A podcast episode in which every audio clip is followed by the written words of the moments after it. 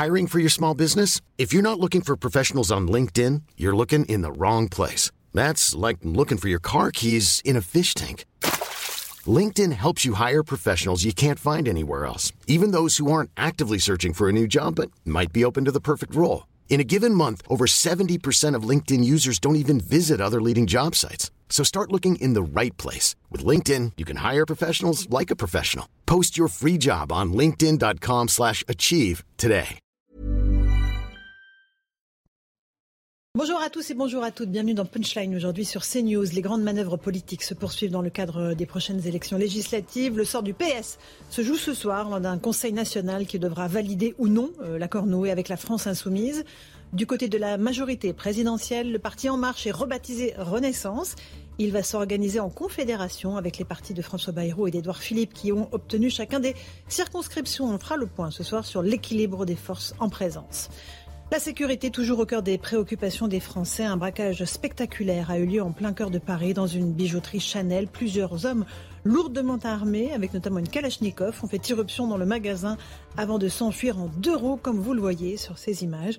La brigade de répression du banditisme est saisie de l'affaire. On va faire un point complet dans un instant avec Sandra Buisson. On verra aussi l'exaspération des habitants des quartiers nord de Marseille qui vivent l'enfer en raison des règlements de compte de bandes rivales et des squatteurs qui prennent position d'immeubles entiers. La mairie impuissante propose aux habitants d'être relogés dans des gymnases, un comble pour les habitants. Et puis en Ukraine, le cessez-le-feu pour évacuer les civils restants dans les entrailles de l'usine Azovtal semble ne pas être respecté par les Russes. Le porte-parole du Kremlin dénonce les livraisons d'armes des alliés qui empêchent, selon ses mots, la Russie d'achever son opération en Ukraine.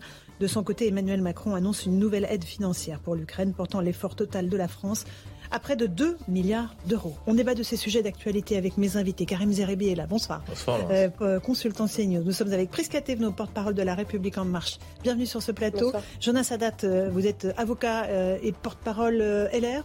Vous Bonsoir, l'étiez Oui, oui, au moment de la campagne de Valérie Pécresse. absolument. Et nous sommes avec Céline Pina, fondatrice de Vive la République. Bonsoir, ma chère Bonsoir. Céline. On va évidemment dérouler le fil de l'actualité, mais d'abord ces images spectaculaires en plein cœur de Paris. Il était 14h30, tout près de la place Vendôme. Euh, Je vous rappelle qu'on est à une centaine de mètres du ministère de la Justice. Plusieurs hommes font irruption euh, dans une bijouterie Chanel. Sandra Busson est avec nous du service police-justice de CNews. Euh, bonjour Sandra. Expliquez-nous ce qui s'est passé à la lueur des images que nous avons sous les yeux. Oui, comme on le voit sur euh, la vidéo, c'est avec une euh, certaine assurance et une sérénité que ces euh, braqueurs sont passés à l'acte. Ils sont venus avec une moto et un scooter qu'ils ont garé devant la boutique. On est à quelques centaines de mètres de la place Vendôme et pendant qu'il y en a un qui fait le guet dehors, vous voyez un des individus qui est à l'intérieur du magasin d'horlogerie joaillerie en train de s'emparer du butin dont on n'a pas encore l'évaluation. Ils étaient trois à ce moment-là à l'intérieur de la boutique et ils sont ressortis en courant. Vous avez vu un homme qui est passé à ce moment-là sur le trottoir et qu'ils ont évité pour enfourcher euh, leurs deux roues et il n'a pas réalisé ce qui se passait visiblement. Euh, Des individus vêtus de noir et casqués euh, tout au long des faits qui étaient selon nos informations équipés d'armes lourdes mais ils n'ont pas ouvert le feu et n'ont pas fait de blessés. Ils sont en fuite. L'enquête a été ouverte pour vol à main armée confiée à la BRB. Merci beaucoup pour ces précisions, Sandra Buisson. Vous restez avec nous si vous avez plus de, précisions. Karim Zeribi, ce qui frappe, c'est la, l'apparente sérénité, en tout cas euh, le calme de ces braqueurs euh, qui euh, semblent voilà, attendre tranquillement sur le trottoir pendant que les autres commettent le forfait à Oui. l'intérieur. On pourrait malheureusement même dire le professionnalisme. Oui, c'est ça. Donc, très bien équipés. On voit les véhicules ultra puissants, des armes lourdes, vêtus que, pour ne pas être reconnus. Euh, et puis surtout, vous le dites euh, très bien, euh, Laurence, une sérénité dans les gestes, dans, le- dans les mouvements. On sort de la bijouterie, euh, sac à l'épaule, on monte sur le scooter euh, comme si on était rentré acheter un bijou tranquillement et de manière normale. Et puis, et puis on déboule, voilà. Donc, vitesse grand V donc pour, pour prendre la fuite. Donc c'est c'est impressionnant. Impressionnant de voir effectivement le calme donc, de ces braqueurs qui vraisemblablement sont des habitués. Quoi. Et Jonas Haddad qui repartent avec une, une arme lourde en bandoulière en, en plein cœur de Paris et en plein jour, euh, au vu et au sud de tout le monde. Mais vous l'avez très bien dit, à côté du ministère de la Justice. On est à 100 mètres du, ministère de la dans Justice. un quartier qui est extrêmement touristique, donc on doit s'imaginer l'image qu'on peut envoyer au reste du monde. Et on l'oublie très rapidement parce qu'un fait divers en chasse un autre. Il y a un an, les mêmes images au même endroit Mhm. Hein, à Place Vendôme aussi, il y a eu ce genre de braquage. Donc, euh, d'ailleurs, très souvent, on parle euh, des difficultés de sécurité dans les quartiers, etc. Ça veut mhm. dire que même dans ces zones-là, qui sont censées être les plus protégées de Paris, plus privilégiées, même là, une forme d'insécurité règne et, mhm. c'est désastreux. Presque à ces images, encore une fois, en plein cœur de Paris, impunité, sentiment d'impunité, en tout cas des, des, braqueurs qui agissent comme au grand jour. À fait, c'est glaçant, ça fait peur. On se dit qu'heureusement qu'il n'y a pas eu euh, de passants qui euh, se soient mis entre leurs chemins et qui se soient euh, mis à ouvrir le feu. on voit que c'est quelque chose de très préparé, donc ça relève, je pense, du grand banditisme. Hein. C'est pas, on n'a pas là à faire de la petite délinquance. Donc oui, l'enquête est ouverte. elle nous dira exactement ce qu'il en est. J'espère qu'ils seront vite arrêtés. Mais oui, c'est effectivement glaçant et ça fait peur. Céline Pina, c'est un symbole ou c'est le genre d'image qu'on a toujours eu dans ces quartiers où il y a des bijouteries? Là, c'est le quartier, la place Vendôme, c'est le quartier des plus grands bijoutiers de Paris ce qui peut paraître étonnant, c'est qu'on a tous des fantasmes de braquage, mais euh, on les imagine avec des gens qui calculent, qui passent par les, euh, euh, voilà, qui passent par les qui ont mis ça en scène. Et là, pas du tout. Ce qui est étonnant, c'est la simplicité avec laquelle le braquage est commis, et donc ça donne une certaine idée. Mhm. Vous savez, quand on agit, il y a toujours un calcul bénéfice-risque. Donc l'idée est que le bénéfice peut être très élevé, que les risques sont minimes. D'abord parce qu'il est compliqué de, de, de les attraper sur le fait, mais ensuite parce qu'il y a aussi euh, une certaine idée euh, du fait que la police est sous-dotée, sous-équipée, donc il est facile de, lui échapper et que par ailleurs la justice derrière est vue comme peut-être pas assez sévère. Et donc on se dit finalement la, la, prise de risque peut rapporter gros et euh, la punition peut, elle, être avec un bon avocat, être complètement allégée. Donc le problème, c'est qu'en fait, en matière d'insécurité, en 2021, tous les compteurs explosent. on n'est pas sûr qu'en 2022, les choses se calme. Donc ça dit aussi quelque chose euh, sur le sentiment d'impunité et sur finalement les prises, l'exposition que nous, nous avons. Mhm. Si même dans des quartiers comme ça, on peut commettre des actes comme si on allait mmh, chercher mmh, son mmh. lait, en fait. En fait cette facilité apparente ne veut pas dire que ça n'a pas été préparé minutieusement. Absolument. Donc, on a affaire à des professionnels qui ont certainement fait du, repérage des semaines durant, qui ont euh, bien observé aussi euh, le positionnement des caméras, euh, de ce qui se passait à l'intérieur, les dispositifs de sécurité. Je ne pense pas qu'ils aient décidé comme ça de, de, prendre une calache, de rentrer à l'improviste dans une bijouterie pour ressortir avec bourré de bijoux. Non, c'est encore une fois. Mais d'ailleurs, mais tu sais, même dans les villages, ce qui faut entendre, c'est que même dans les villages, quand les gens euh, s'attaquent aux maisons individuelles, ils font du repérage. Aucun cambrioleur, à moins d'être complètement neuneux, n'y va comme ça. ce qui peut aussi nous, interpeller, c'est que la frontière entre ce qu'on appelle la délinquance, euh, j'allais dire un peu, un peu mineure, un peu traditionnelle, qui, qui empoisonne la vie quotidienne, et ce, grand magnétisme aujourd'hui, la frontière, elle est, elle est, elle est, plus, elle est ténue aujourd'hui. Donc, euh, parce que avant, on avait le grand magnétisme d'un côté, euh, qui, avait ses, ses, affaires, et puis de l'autre côté, une délinquance de voie publique. Là, aujourd'hui, il, se peut parfois qu'on ait des connexions entre les deux.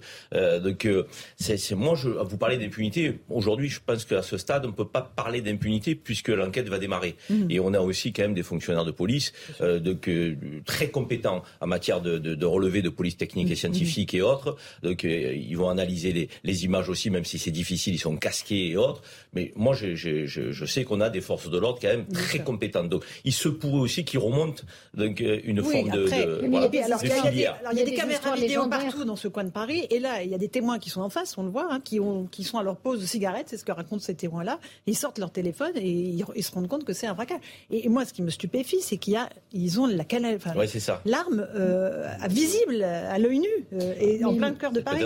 En matière de, en matière de cambriolage, ben rappelez-vous de l'histoire des panthères roses qu'on n'a jamais attrapées. Euh, et qui ont commis un certain nombre de cambriolages dans des grandes bijouteries, dont je crois euh, Place Vendôme, et dont on n'a jamais euh, réussi à capturer. Ils en ont fait un, certain nombre. Donc il y a aussi toute une légende autour du braquage. liée à ces histoires. Jonas Haddad Mais ce qui est intéressant, c'est ce que vous dites là, vous savez, dans les années 70-80, quand il y avait un braquage, c'était énorme. On en faisait des téléfilms, on en faisait des séries, et je pense que finalement, aujourd'hui, c'est cette habitude qui s'est installée. Et cette habitude, cette ambiance globale, je le disais tout à l'heure par rapport notamment au tourisme, mais même par rapport aux gens qui, euh, par exemple, qui, ont, euh, qui veulent investir en France. Ils regardent ça, les gens qui veulent investir en France, les gens qui veulent s'installer, les gens qui ont des hauts patrimoines, ils disent, bon, bah finalement, bah, la France, c'est un pays dans lequel c'est globalement insécure, et donc je préfère peut-être aller un petit peu ici, un petit peu là. Faut pas qu'on banalise ça mmh. parce que il y a une délinquance, je dirais, euh, du bas, du quotidien en tant que tel. Il y peut y avoir une délinquance du haut aussi qui a des conséquences très graves sur l'image de notre pays. Mmh. Karim? Il, y en a quand même moins qu'avant. Hein. Ah, vous trouvez Oui. Non, c'est pas, que pas ce que les statistiques du ministère de l'Intérieur. Si, si, si, si vous, par, exemple, les, attaques de fourgons blindés et autres, nous en avions dans les années 2000, euh, 90, mm. donc, euh, mais c'était assez régulier. Il y, avait des équipes qui étaient structurées. Il y avait des équipes qui étaient structurées. Euh, donc là, ces dernières années, on a beaucoup moins eu euh, que d'attaques de Brinks et autres. Donc c'est, c'est... Alors après, aujourd'hui, là, vous avez peut-être raison dans l'effet que vous évoquez, c'est que les images nous remontent instantanément. Il y a quelques décennies, c'était pas le cas. Aujourd'hui, mm. téléphone portable, vous voyez, les habitants, téléphone portable, ils filment, ils nous font remonter ça, on en parle ce soir. Ça a été commis cet après-midi. Alors qu'il y a 15 ans, 20 ans, donc on en aurait parlé 48 heures après. Euh, Mais ce qui incite, vous avez raison, à plus de sévérité. Parce qu'il y a plein d'autres pays dans lesquels on ne voit pas ces images-là. Vous avez dans des pays, même des pays du Golfe ou des pays qui sont aussi sous caméra, qui ont encore plus de caméras que nous, plus de personnes avec des téléphones, et pourtant on ne voit pas ces images-là. Donc en fait, si on a ce souci de la sévérité, ça permettra de renvoyer une image globalement plus sécurisante. Très la réponse pénale, encore une fois, toujours au cœur des débats, euh, avec euh, la sévérité nécessaire de la justice. Encore une fois, c'est la réponse pénale. Donc c'est pour ça que des grandes mesures déjà ont été mises en place pour réformer la justice pour qu'elle soit adaptée. je le rappelais il n'y a pas si longtemps que ça avec la loi Éric Dupont-Moretti notamment, mais aussi avec le code euh, de justice pénale pour les jeunes, parce qu'il y a aussi un problème de délinquants jeunes qui peuvent très vite virer vers ce genre d'image. Et puis il y a aussi nos forces de l'ordre, qu'il faut euh, continuer à soutenir parce qu'ils font un travail incroyable sur le terrain et puis avec tout le service de renseignement que nous avons réinvesti. Plus de 1000 agents sont venus renforcer ces services. Ça vous euh, laisse quoi Mais ce sont des hommes et des femmes qui sont euh, convaincus et, et vraiment engagés sur, sur leur travail au quotidien pour arriver à, solutionner ces affaires et, et, à veiller qu'elles ne se reproduisent plus. L'inquiétude du suprême, ça demeure quand même, comme vous l'avez souligné, je crois, de reprise de Laurence, l'arme parce que et, mm. l'utilisation potentielle de l'arme. Euh, le braquage, évidemment, les bras nous elle entendent. Pas dans un fourreau, mais derrière, derrière, on est, on est, derrière, on est quand même au cœur. Euh, vous l'avez dit tout à l'heure, il y a des touristes, des habitants. Enfin, je veux dire, et, imaginez qu'ils croisent une voiture de police. imaginez qu'ils croisent une voiture de police en patrouille, en patrouille, même à la limite. il y en a beaucoup dans le coin. Je veux dire, s'il y en a beaucoup dans le coin, qu'est-ce qu'ils font? Ils utilisent leur arme, ils tirent sur tout le monde? Vous vous rendez compte les dégâts? On continue à parler d'insécurité dans un instant, mais il est 17h, c'est le, moment des rappels des titres de l'actualité avec Isabelle Picboulot sur CNews.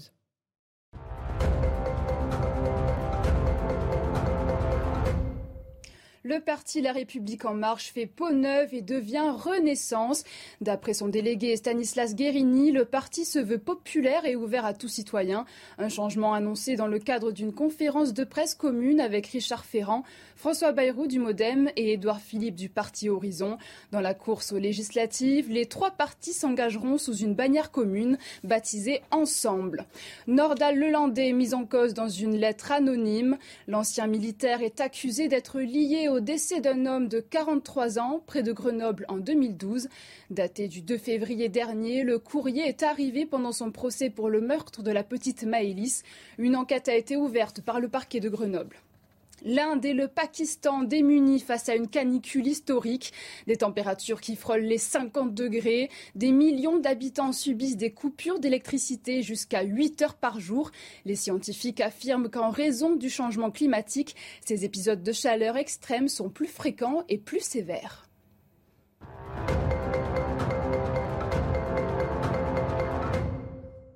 On se retrouve sur le plateau de Punchline. On évoquait ce braquage en plein cœur de Paris, euh, place Vendôme, euh, dans une bijouterie Chanel. On ignore encore le butin euh, qui a été récupéré par les cambrioleurs et les braqueurs. On va parler maintenant de Marseille, une ville que vous connaissez bien, Karim Zerebi. là, il y a des attaques à la machette entre gangs, notamment dans une des cités qui s'appelle Caliste, c'est ça Caliste.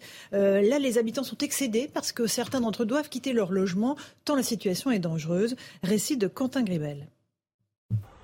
Une attaque à la machette, une scène d'une violence inouïe entre gangs de la communauté nigériane. Voilà ce que vivent plusieurs fois par semaine les habitants du quartier du Calisté à Marseille. On n'a aucune sécurité de l'autre côté. Ben regardez, tous les habitants du bâtiment G sont partis aujourd'hui alors qu'il est. Ils sont partis de leur appartement. Ils préfèrent devenir des SDF que de subir cette violence-là.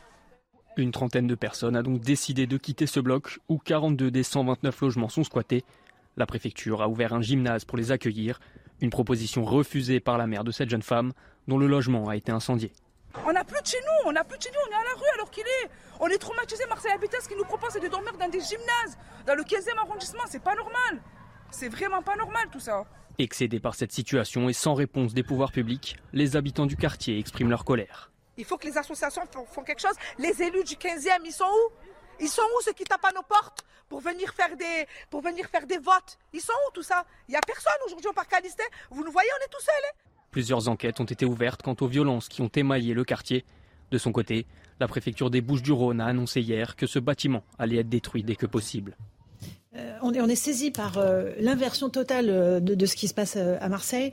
On propose de reloger, alors c'est la préfecture, c'est pas la mairie, hein. la préfecture propose de reloger les habitants dans des gymnases, alors qu'ils payent des loyers, j'imagine. L'immeuble est à moitié squatté par des squatteurs. Et, la situation est absolument aberrante, Karim Zerabi. Et ce sont les habitants qui sont les premières victimes, évidemment. Ben, le mot est faible. Hein. Je pense effectivement qu'on n'en a pas de mot, tellement qu'on est, est choqué par cette situation. C'est une copropriété du 15e arrondissement de Marseille, Caliste. De copropriété. Pour ah, ça que pour propriétaire. Ça, ça, relève, ça relève du, du, du, préfet parce que c'est pas une, c'est pas un OPHLM, c'est pas, c'est pas, c'est pas la collectivité qui, qui est dans la gestion. Donc du coup, c'est l'État qui doit prendre le relais. Mais c'est pas, c'est pas nouveau. C'est ça qui est dramatique. C'est que là, encore une fois, des habitants se mobilisent, filment, nous remontent des images. Mais ça fait des mois qu'ils subissent ça. Ça fait des mois qu'on a euh, l'intervention de, de, de, de mafias nigérianes qui rentrent dans les quartiers, euh, qui délogent les habitants euh, à coups de massue. Ah ils délogent les habitants à coups de massue, ils cassent les portes, ils rentrent, ils, les mettent dehors et, et, ils prennent leur place. C'est affolant, affolant. Le mot république veut dire quoi dans ces conditions? C'est la jungle, à, à coups de machette. On a l'impression qu'il n'y a rien. Il n'y a, plus de règles, il n'y a, a, plus rien. C'est la loi du plus fort, c'est la loi de, de, de, la sauvagerie la plus totale. Donc, imaginez les habitants. Ils sont dans une copropriété qui n'est pas entretenue, qui est dans un état désastreux. On nous parle de la détruire. Mais Caliste, moi, depuis que je suis Marseillais, j'entends parler de Caliste, j'entends mm. parler de la cité Corot. Je peux vous inciter euh, des, des, des, quartiers euh, où on sait que depuis des décennies, donc, il y a la pauvreté qui s'empile, il y a l'immigration clandestine, euh, donc, il y a la drogue, donc, il y a, il y a un cumul une superposition euh, mm. d'éléments qui sont inacceptables dans une république digne de ce nom. Et personne ne dit rien. Et, les habitants, majoritairement qui ne sont pas des trafiquants, majoritairement qui sont en situation régulière, donc cette, jeune femme qui parlait, qui, parlait pour sa famille et qui pourrait parler pour d'autres familles, ils sont en règle. Mais ils sont dans une copropriété, ils subissent, ils doivent payer le loyer, sinon ils sont expulsés. Mais ils se font expulser maintenant, non pas par les propriétaires, mais par des mafias de Nigériens. Mais c'est la folie. Pourquoi est-on si impuissant? On ne peut pas expulser les Nigériens qui ne sont pas en situation régulière. Nigériens ou Tunisiens ou Marocains, on s'en fout. Je veux dire, gens en situation irrégulière, mhm. comment se fait-il que les obligations à quitter le territoire ne soient pas effectives dans notre pays? On a un problème de fond. Et c'est ce qui nous amène après, dans les débats publics, à confondre parfois immigration régulière avec immigration clandestine, immigration tout court. Il y en a qui font des grands débats sur l'immigration tout court. Non, il y a une immigration clandestine qui pourrit la vie euh, de, tout le monde, de Français, immigrés situation régulière, euh, personnes honnêtes. Et là, regardez, regardez ça, à coup de machette. C'est pas possible, on n'est pas en France. On n'est pas en France. Il faut une intervention. Moi, j'en ai marre quand je vois que la patate chaude est renvoyée de la collectivité à la préfecture, à l'État, et puis à moi. On a la deuxième ville de France, Laurent. C'est la deuxième ville de France, Marseille. Donc pourquoi on ne se met pas autour d'une table avec tous les élus de tous bords, toute sensibilité mais, à chaque fois, à chaque fois, c'est la même chose. Euh, on met le focus, on dit qu'on apporte des, millions, qu'on va prendre des mesures, mais la situation, elle demeure, elle perdure. Cette ville est magnifique. Elle est en train de se, de, quelque part, de de, se dégrader parce qu'on n'est pas capable de gérer ce genre de situation. C'est honteux. On propose aux habitants de les reloger dans un gymnase. Est-ce qu'on réalise ce que, euh, qui a été proposé à ces gens? Ah, Mais je pense que les Français, oui, réalisent. Mais les politiques ont mis très longtemps avant de réaliser. Et ça y est, maintenant, on touche le fond. Je suis ravi de vous entendre dire ça et je suis certain qu'un certain nombre de personnes à gauche devraient s'inspirer de ce que vous êtes en train de dire.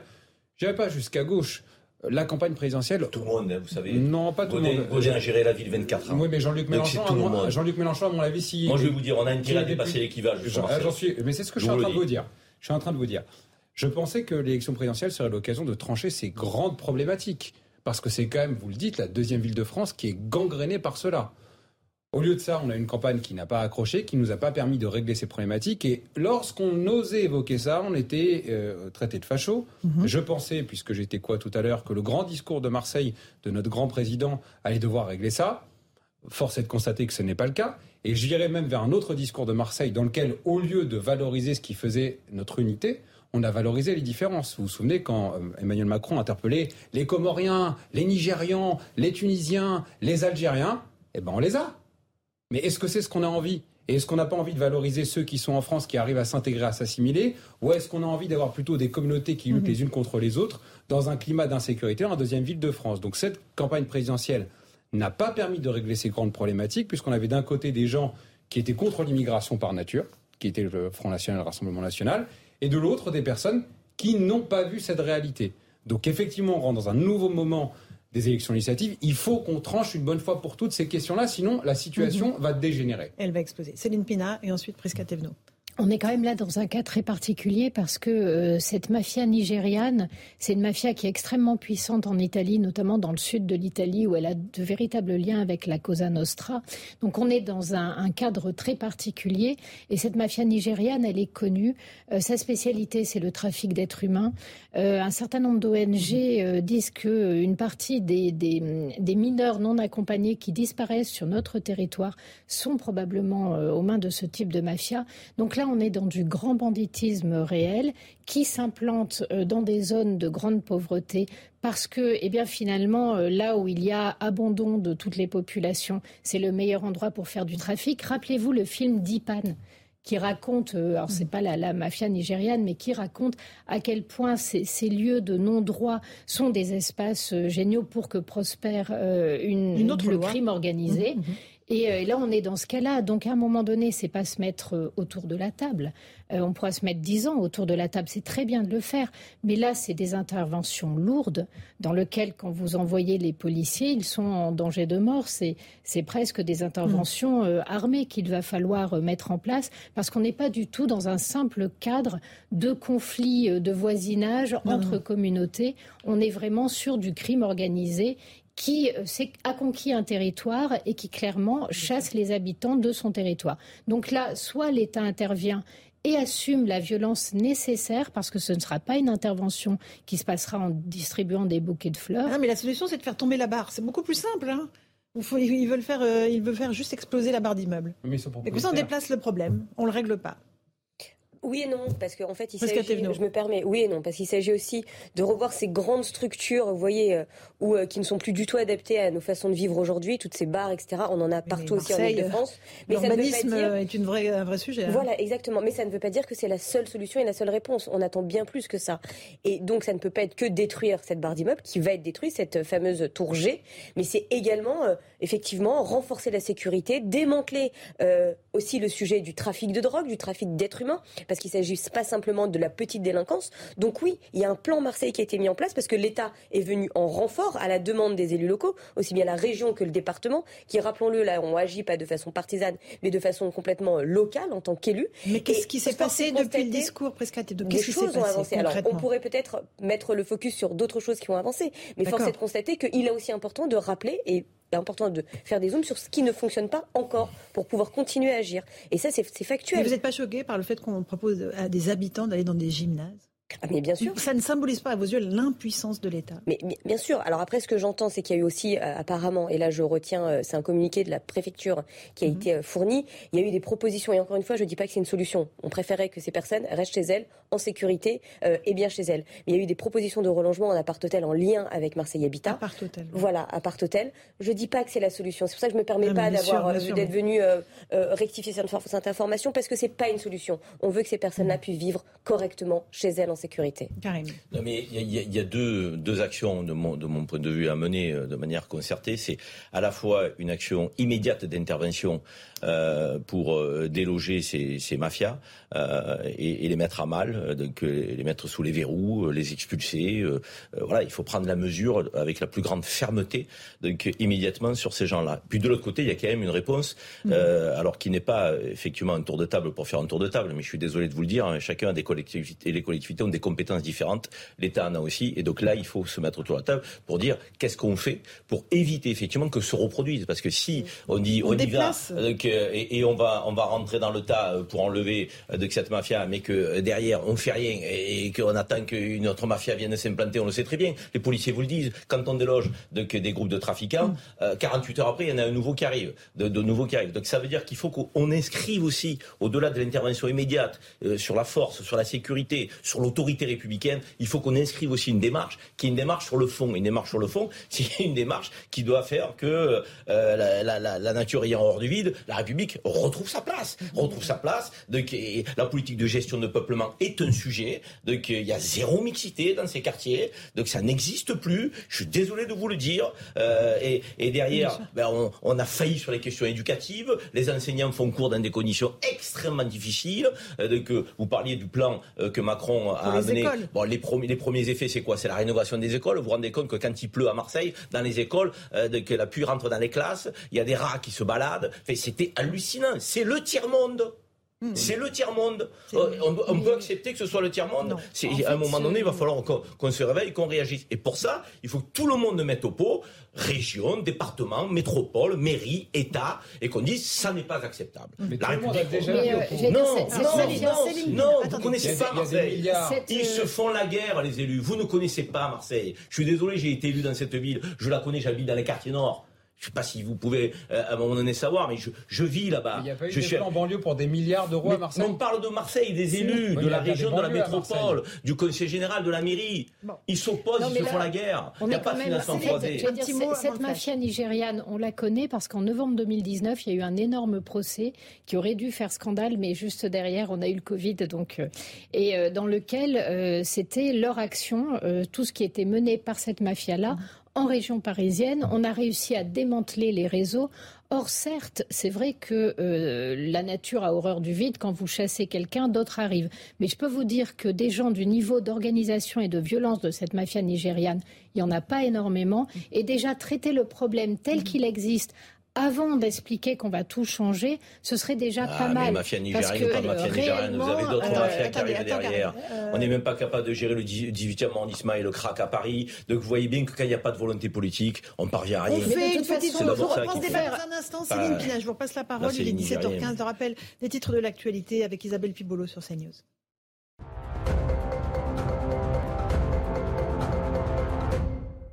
Jour J pour le Parti socialiste, le Conseil national du PS doit trancher ce soir sur l'accord noué avec la France insoumise pour les législatives. Le vote du texte est prévu à partir de 19h. Pour certains éléphants et élus du parti, pas question de se ranger sous la bannière de la nouvelle Union populaire écologique et sociale. Anne Hidalgo notamment a critiqué cette entente mais assure ne pas vouloir l'empêcher. La France va porter son aide globale à l'Ukraine à 2 milliards de dollars, soit 300 millions de dollars supplémentaires.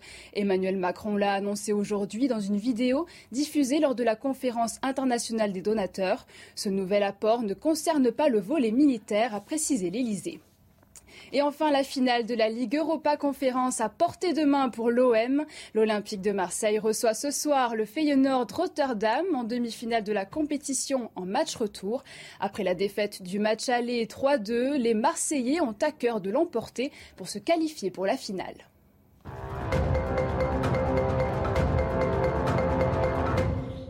On se retrouve sur le plateau de Punchline. On continue à évoquer Marseille, mais pas pour ces terrains de foot. Céline Pina, vous vouliez rajouter quelque chose à propos de ces mafias qui se sont organisées, qui gangrènent certains quartiers et où, l'absence de l'État est absolument criante En fait, euh, une intervention de l'État et de la police euh, serait très coûteuse en termes de violence. Donc, pour faire emploi de la violence légitime, il faut que vous ayez un accord politique, parce que le pire serait, et ça arrive parfois, que des élus locaux tirent dans le dos de l'État quand il met en œuvre euh, les forces policière euh, en expliquant qu'il y a du racisme, qu'on l'a déjà entendu 18 000 fois. Donc il faut aussi admettre que euh, la violence légitime, c'est quand même une violence et que ça ne se passera pas, comme je vous le dis, avec des fleurs. Ça, c'est la première chose.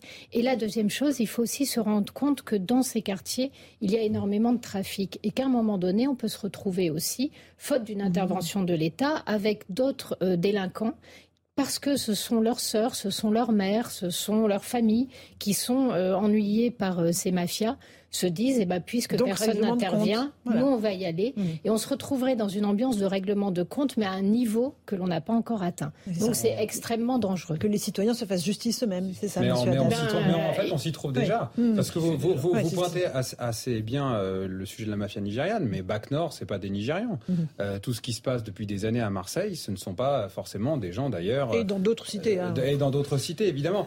Et ce que vous dites tout à, l'instant sur la, violence légitime, je le, je le partage complètement.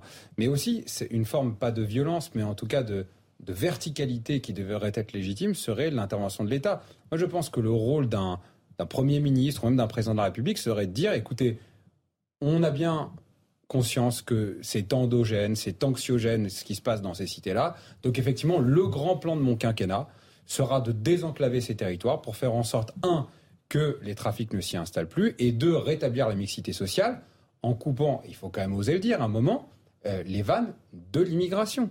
Si on n'arrête pas les vannes de l'immigration et si on continue malheureusement à déverser des immigrés qui arrivent de façon sous-qualifiée en France dans des territoires qui connaissent déjà des difficultés, les mêmes causes produiront les mêmes conséquences. Et si euh, le gouvernement qui sera bientôt nommé ne ferme pas le robinet de l'immigration, eh bien l'éponge France continuera à être en permanence en difficulté et n'arrivera pas à faire des Français. Presque euh, on n'a pas beaucoup entendu le chef de l'État, très honnêtement, sur ces sujets-là, pendant la campagne qui a été assez ramassée.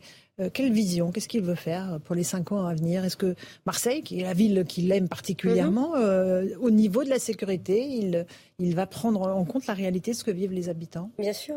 Ben, justement, effectivement, on n'a pas abordé précisément le sujet de Marseille pendant la présidentielle, la, campagne.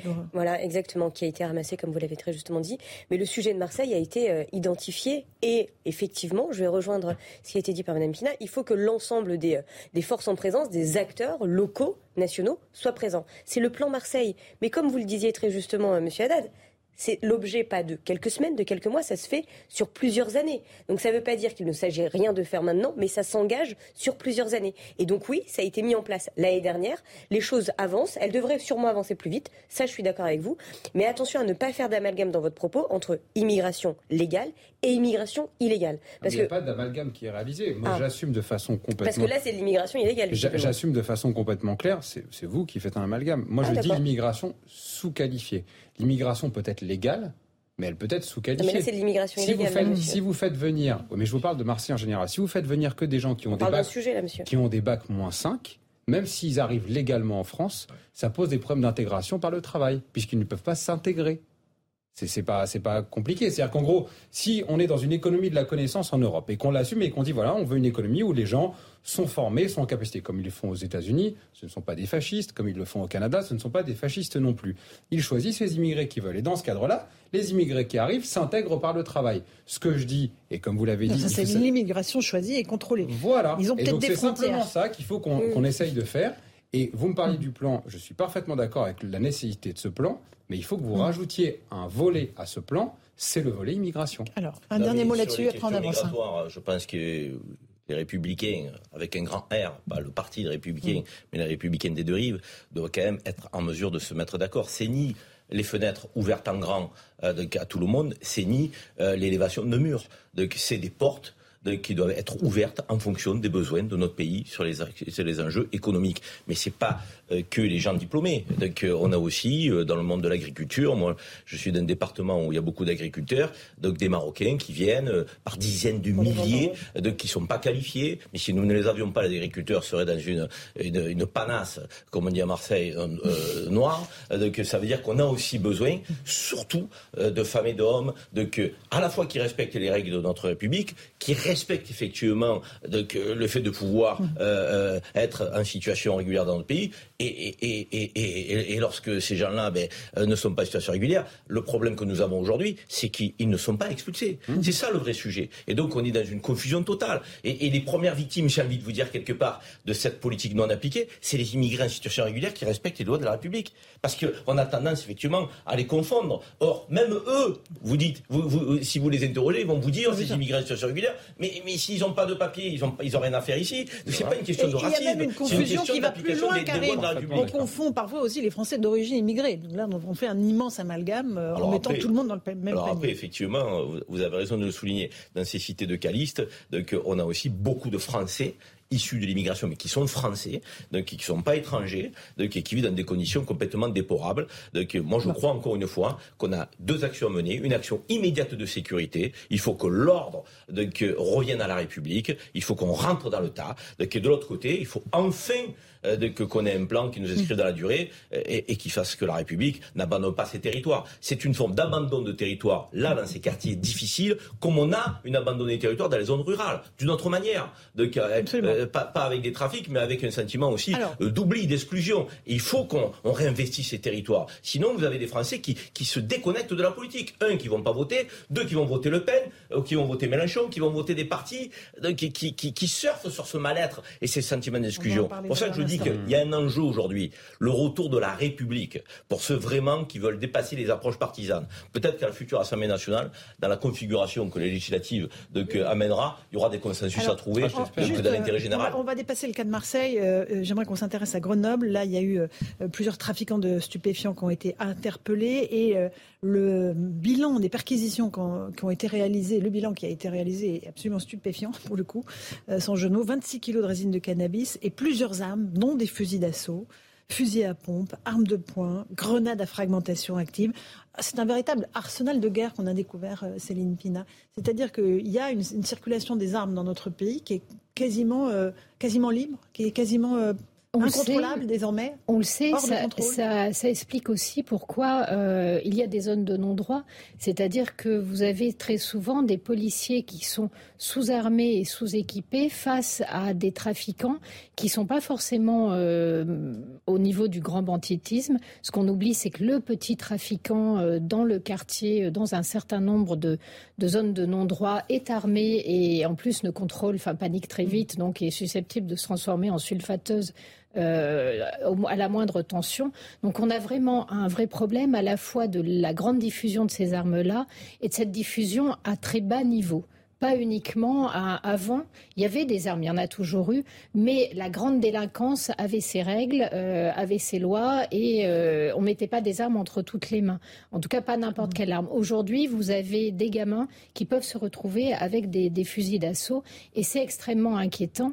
Euh, oui, bien sûr qu'on le sait, bien sûr que ça fait des années que ça se passe, et ça explique aussi pourquoi il y a une telle difficulté euh, à intervenir dans certaines zones euh, parce que les, policiers ne savent pas jusqu'à quel point. On oublie par exemple qu'à Villiers-le-Bel, il y a quelques années, euh, il y a eu des émeutes. en région parisienne. Voilà, où on a tiré à balles réelles sur les policiers. Ça a été et ça arrive en fait régulièrement.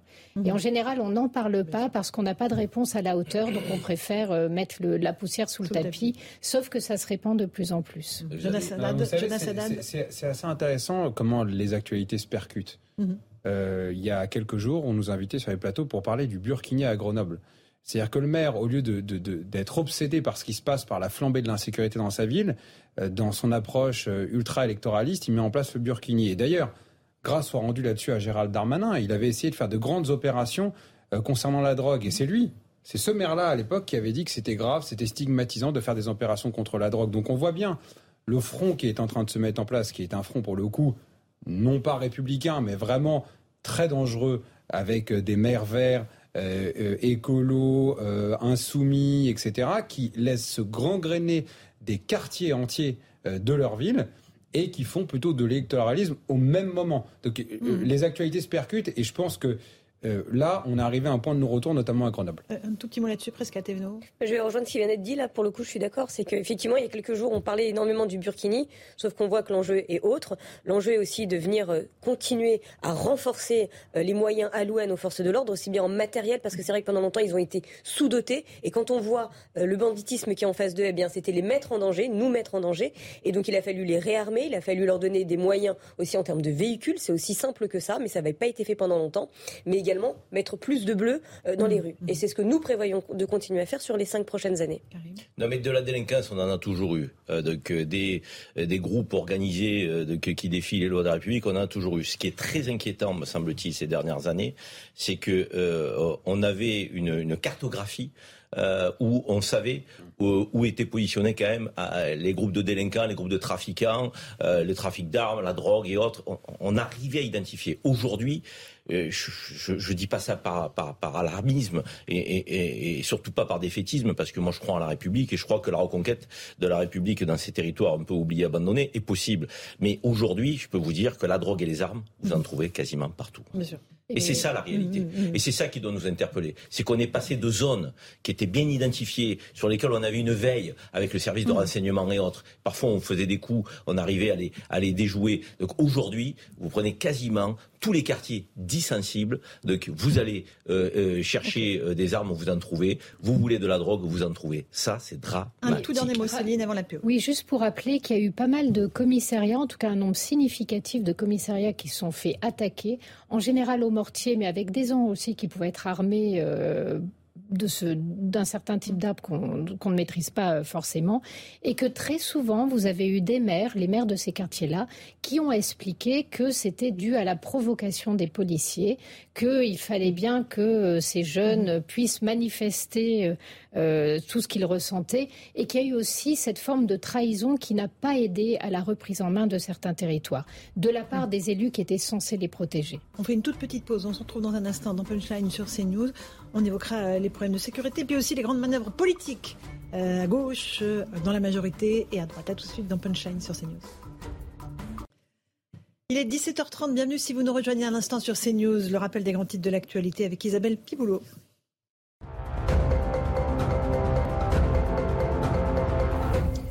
Le parti La République en marche fait peau neuve et devient Renaissance. Trois partis pour un seul. Dans la course législative, Renaissance s'allie au Modem de François Bayrou et à Horizon d'Édouard Philippe. Une alliance baptisée Ensemble.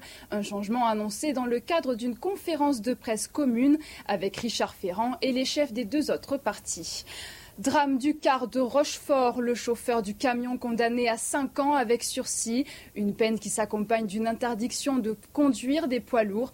En février 2016, ce chauffeur d'un camion Ben avait provoqué la mort de six adolescents à Rochefort, en Charente-Maritime, dans une collision avec leur bus de transport scolaire.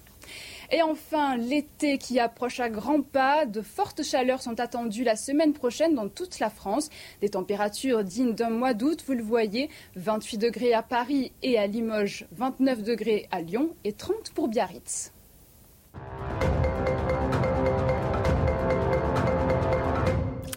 On se retrouve sur le plateau de Punchline avec euh, Karim Zerebi, prescaténo de La République En Marche, Nassadat qui est avocat et Céline Pina, fondatrice de Vivre la République. On va parler de ce qui se passe, ça turbule beaucoup à gauche avec cet accord entre le PS et la France insoumise qui doit être validé ou invalidé ce soir par le Conseil national du Parti socialiste. Est-ce que euh, le Parti socialiste euh, est au bord de l'implosion? Réponse avec Martin Mazur, on en débat ensuite. Le PS au bord de l'implosion. Le Conseil national du parti se réunit ce soir pour valider l'accord historique trouvé la veille avec la France insoumise, comme le confie le premier secrétaire du Parti socialiste, Olivier Faure.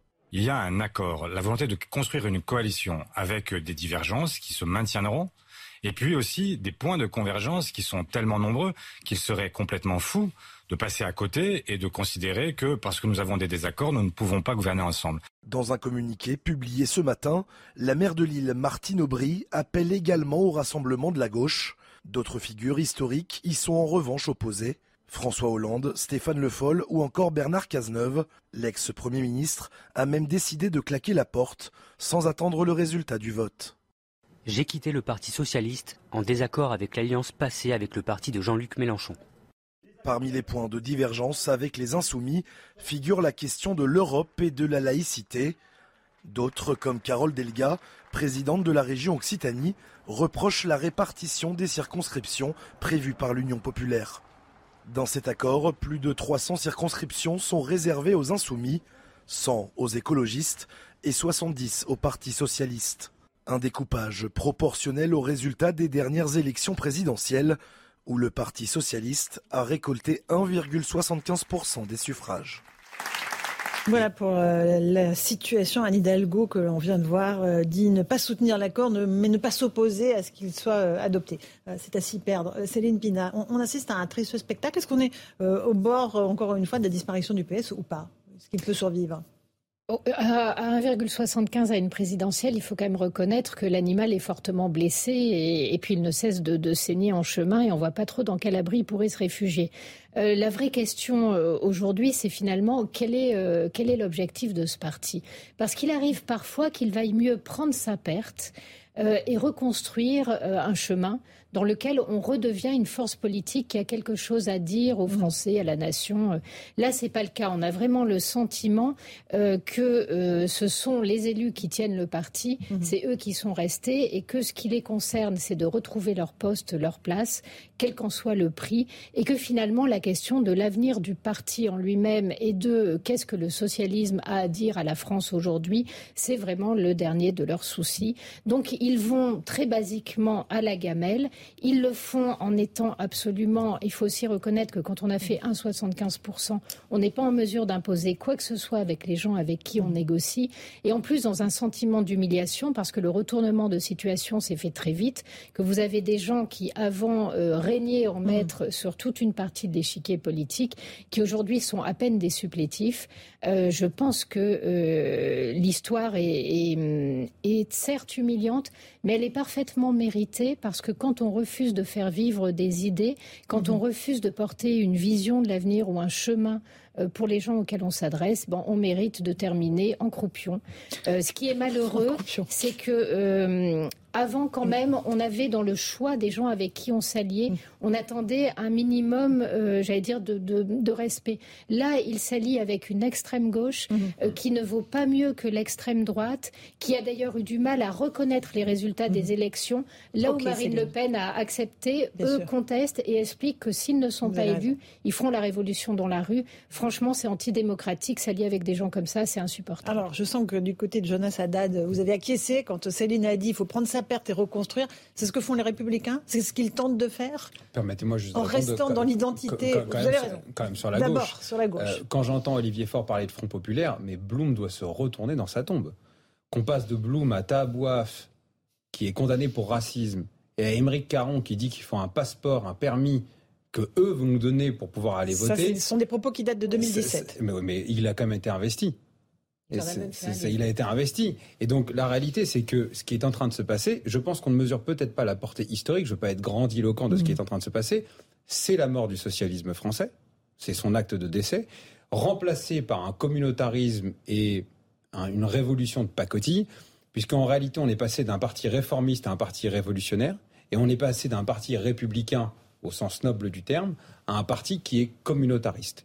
Et ce grand remplacement, pour remplacer, pour utiliser ce, mot qui est terrible, euh, il est en train de se passer sous nos yeux. Et, le Parti socialiste ne pourra plus, je pense même, mm.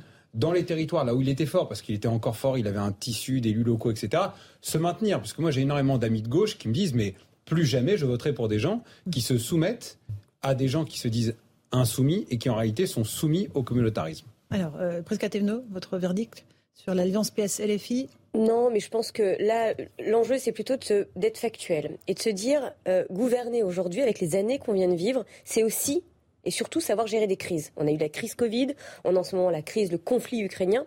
Et donc savoir gérer des crises, c'est aussi donner les moyens à notre chef d'État de pouvoir réagir vite et de façon efficace pour protéger euh, nos compatriotes. Et on peut prendre l'exemple très concret euh, de la crise Covid on a aujourd'hui euh, cette fameuse union euh, LFI, PS et ELV, etc. Enfin bref.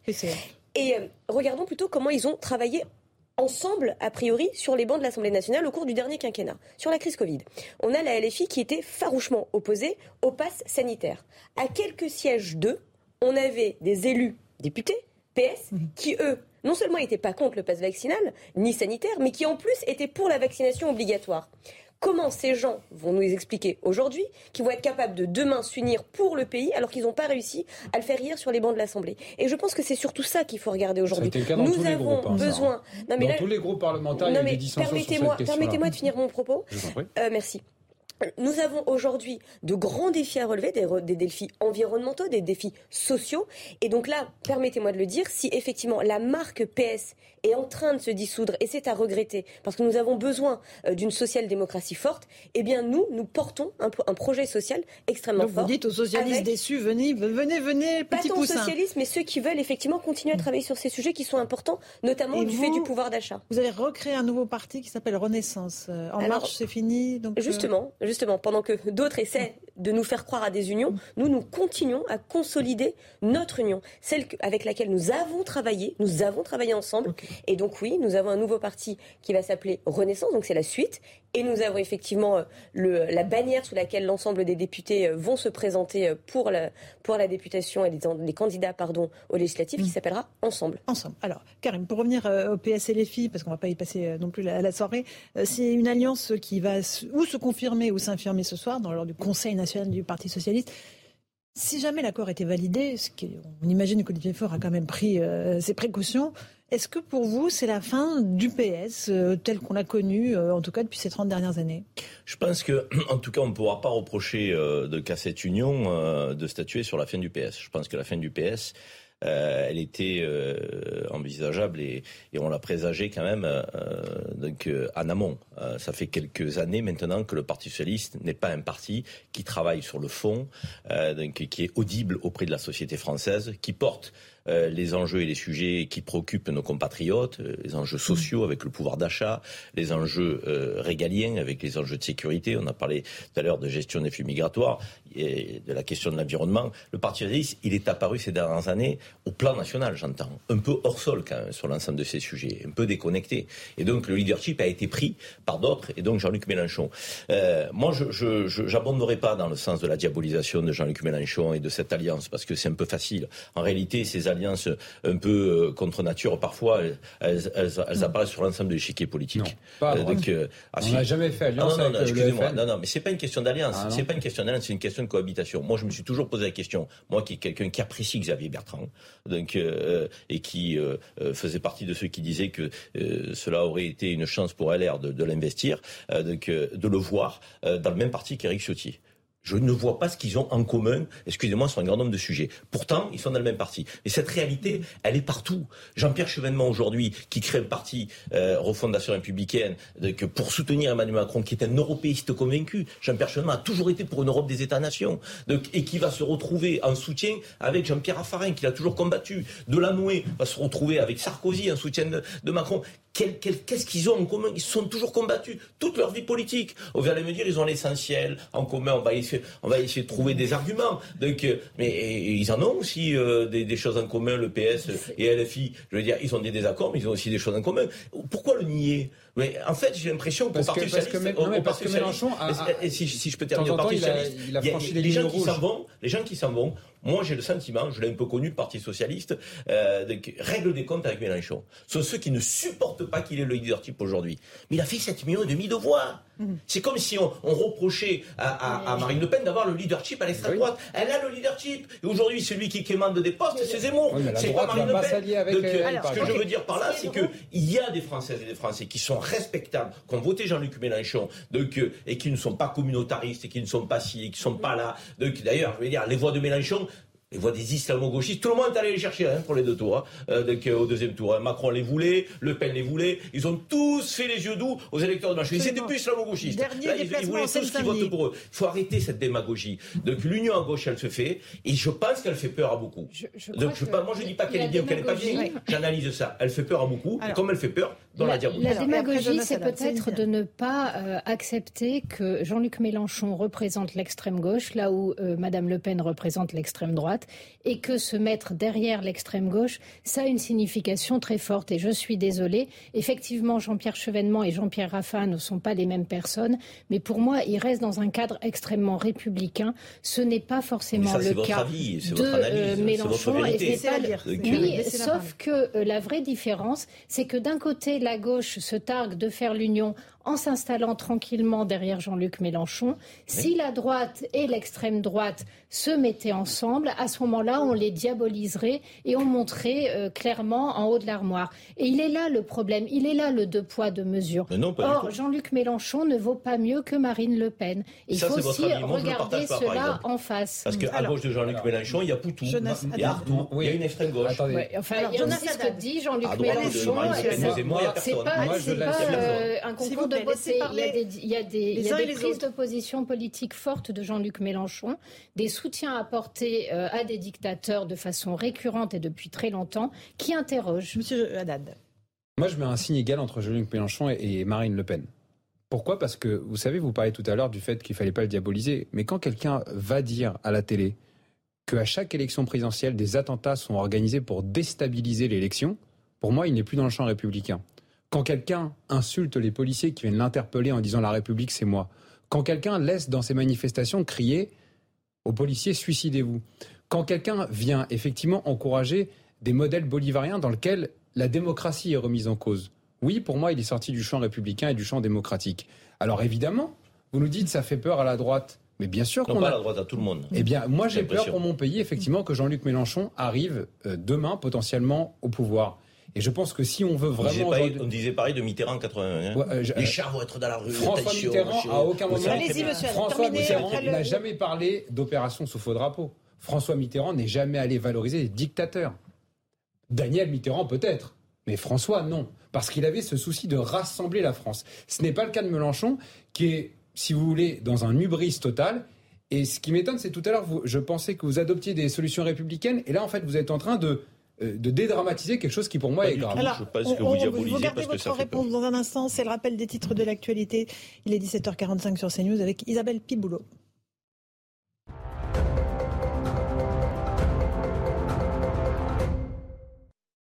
Le soutien occidental freine l'offensive russe, a déclaré le porte-parole du Kremlin. Selon lui, les États-Unis, le Royaume-Uni ou encore l'OTAN partagent en permanence des données du renseignement avec les forces armées ukrainiennes. Dimitri Peskov qui assure néanmoins que tous les objectifs de Moscou seront remplis. Buitoni de nouveau dans la tourmente, une plainte visant une deuxième gamme de pizzas, cette fois les Bella Napoli, a été déposée hier. Selon son avocat, la plaignante de 34 ans a été hospitalisée pendant six jours après avoir consommé une pizza le 27 mars. Les résultats d'analyse ont révélé la présence de la bactérie E. coli, comme pour les contaminations liées à la gamme Fresh Up. Et enfin, 30 ans jour pour jour après la catastrophe de Furiani, un hommage sera rendu ce soir avant le match OM Feyenoord Rotterdam. Une minute de silence sera observée au stade Vélodrome et les joueurs porteront un brassard noir. Le 5 mai 1992, 19 personnes ont été tuées et plus de 2000 blessées dans l'effondrement d'une tribune du stade Furiani à Bastia.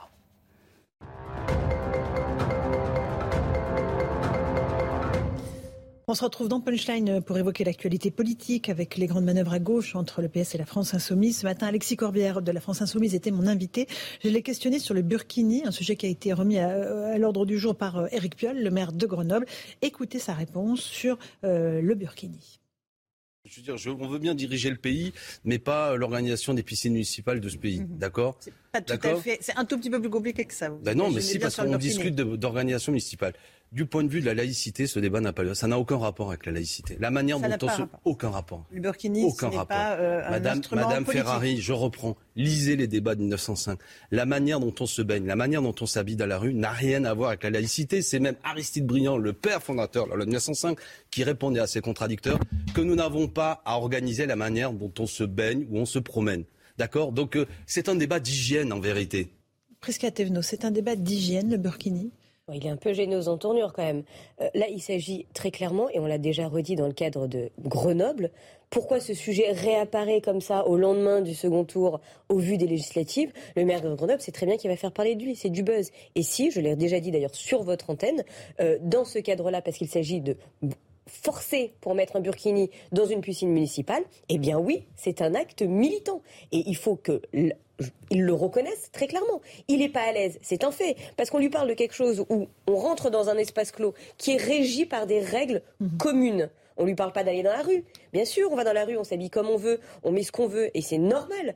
Mais là, il est en train à chaque fois d'essayer de pas répondre à la question. D'ailleurs, il le dit au début. Hein. Mhm. C'est parce qu'il est poussé qu'il va pousser un peu plus sa réponse. Mais au début, on veut gérer le pays, mais ce qui se passe au niveau municipal, ça ne nous intéresse pas. C'est quand même étonnant pour quelqu'un qui dit je fais partie euh, d'une majorité potentielle avec un leader qui a volonté de changer euh, le fonctionnement et le quotidien des, Français. Je trouve que là, c'est clairement un, gros signe de lâcheté. C'est les lignes rouges pour vous, Monsieur Haddad euh, Ah oui, oui. Mais ce qui est très intéressant, c'est comment il se dérobe lorsque vous posez la question, alors que ces gens-là sont les premiers à vous dire qu'il faut déconstruire les stéréotypes de genre, qu'il faut renaturer les cours de récréation qui rentrent dans la vie des gens pour venir la réglementer. Et là, comme par hasard, ils disent que finalement, ça les intéresse pas.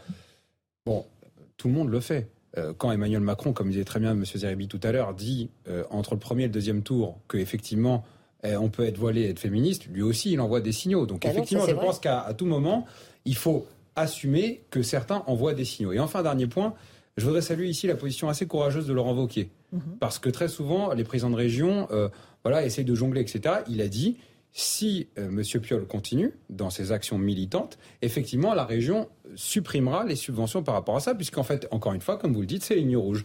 Si on sort du champ républicain, eh bien après, c'est à la République de vous rappeler que vous n'avez pas à sortir de ça. Mais ça montre bien que la stratégie de Mélenchon ne change pas. Il ira draguer ces voies-là avec ses alliés écolos. Et encore une fois, c'est pour ça que je, sans dramatiser, mais je dis quand même que voir le Parti socialiste courber les chines face à ces gens-là, ça m'attriste même finalement pour les gens qui sont de gauche et qui sont sincères. Céline Pina, sur euh, euh, ce débat. Sur cette histoire, c'est très factuel, c'est-à-dire que c'est effectivement du militantisme. Ce militantisme, on sait exactement d'où il vient. L'association Alliance citoyenne est une association qui a des liens très profonds avec les frères musulmans, donc avec des islamistes. Ce sont tous les marqueurs de l'islamisme qui essaient d'être mis en place. Le but du jeu, c'est d'instaurer un séparatisme de fait dans tous les domaines de la vie. C'est-à-dire qu'il faut qu'on puisse reconnaître, entre guillemets, le musulman pratiquant, mais pratiquant tel que les islamistes le veulent. Mm. Parce que vous avez des tas de femmes qui ne sont pas voilées, qui sont très croyantes, qui sont pratiquantes, et ça pose de problème à personne. Là, c'est pas le cas. Donc c'est vraiment un étendard. Et le, premier, la première hypocrisie, c'est d'appeler ça vêtement.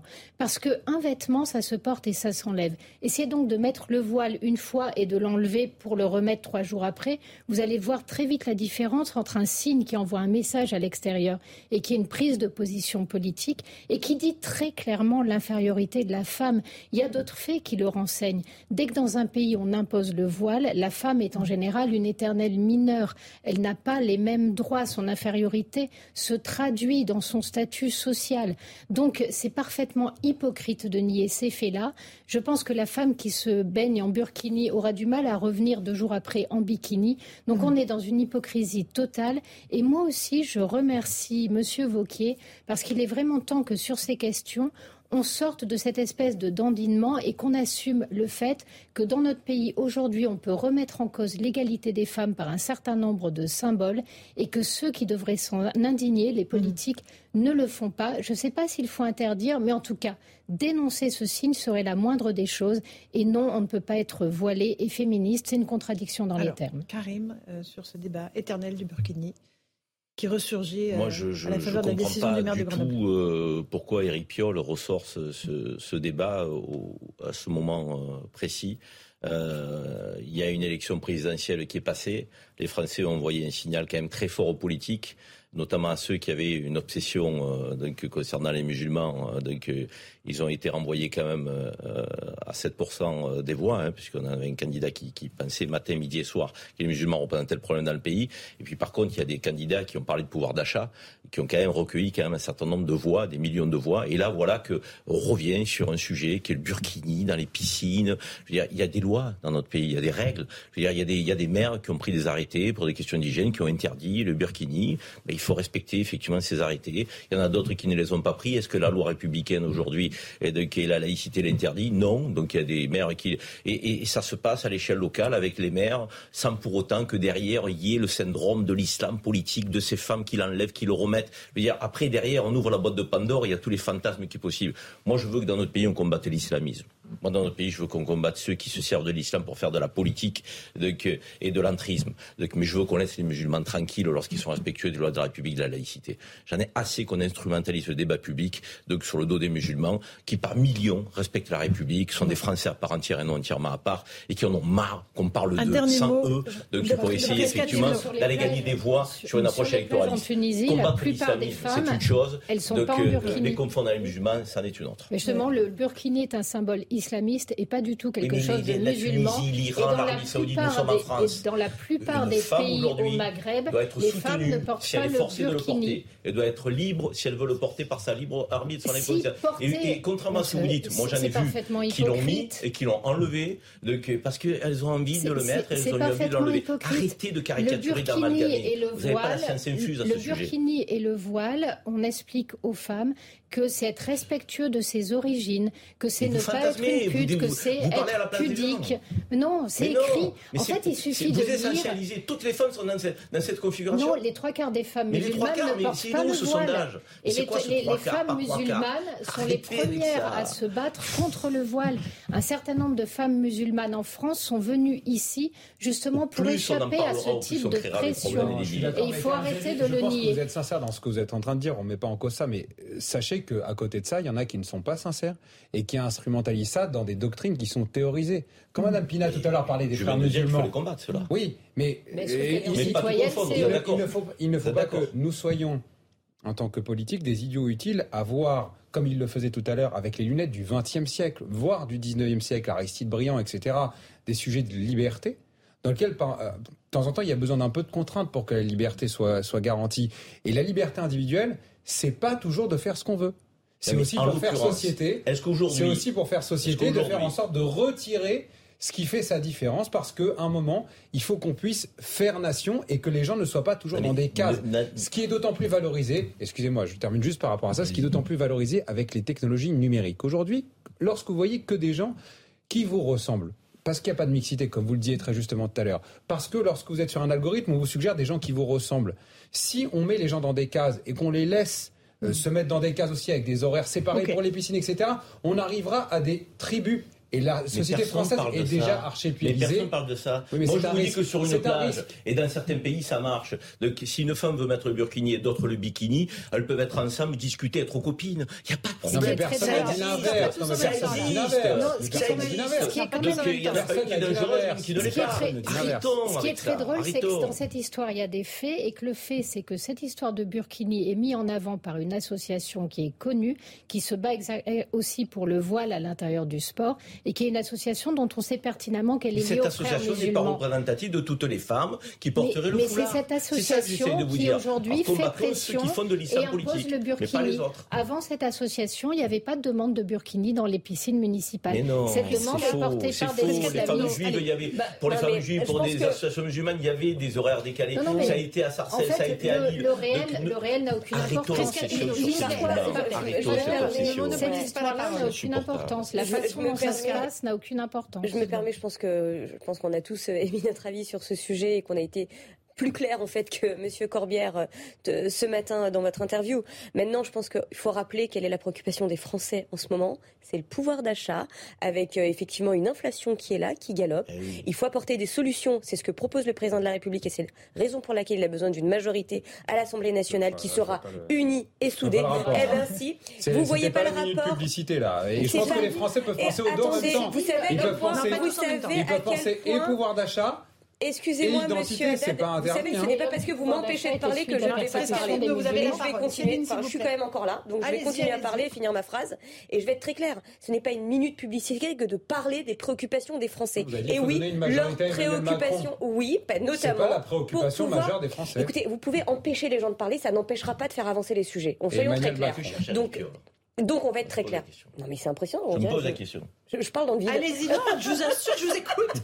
Je vous assure, terminé. Mais, nous aussi, on vous écoute. Et donc, euh, l'enjeu aujourd'hui, c'est vraiment de permettre ça. C'est la revalorisation des retraites, c'est travailler sur les sujets environnementaux qui ont aussi un impact sur le pouvoir d'achat des Français. Et ça, il faut en pouvoir en parler. Je suis que les Français sont assez intelligents pour traiter les deux.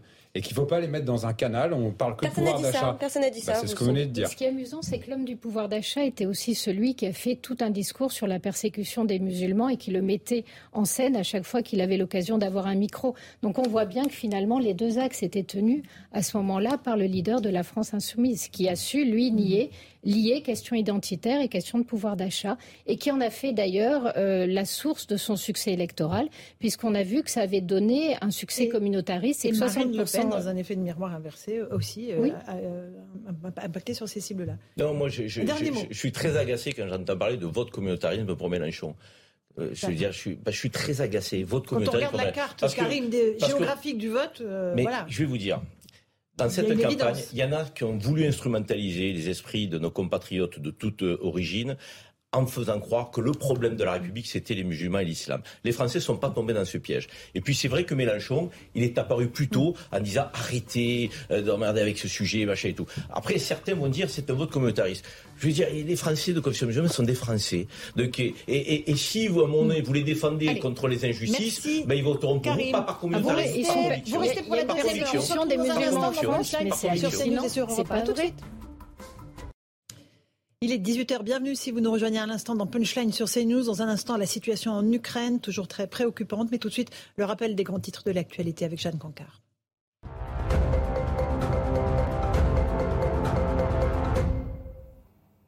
Terminé, La République en marche, le parti présidentiel change de nom et devient Renaissance, un parti que la majorité veut populaire et qui a vocation, je cite, à être ouvert aux citoyens et élus d'où qu'ils viennent, a expliqué aujourd'hui le délégué général Stanislas Guérini.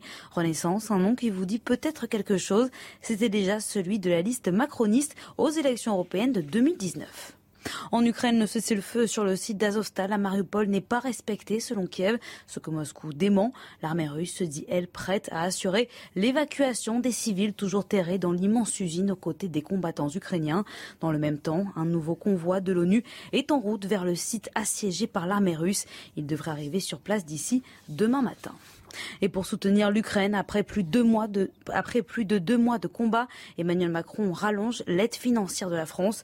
Paris met sur la table 300 millions de dollars supplémentaires qui viennent s'ajouter aux 1,7 milliard de dollars déjà engagés pour soutenir le budget du pays. Il est de notre devoir collectif d'apporter une aide immédiate et un soutien économique massif à l'Ukraine, a déclaré Emmanuel Macron.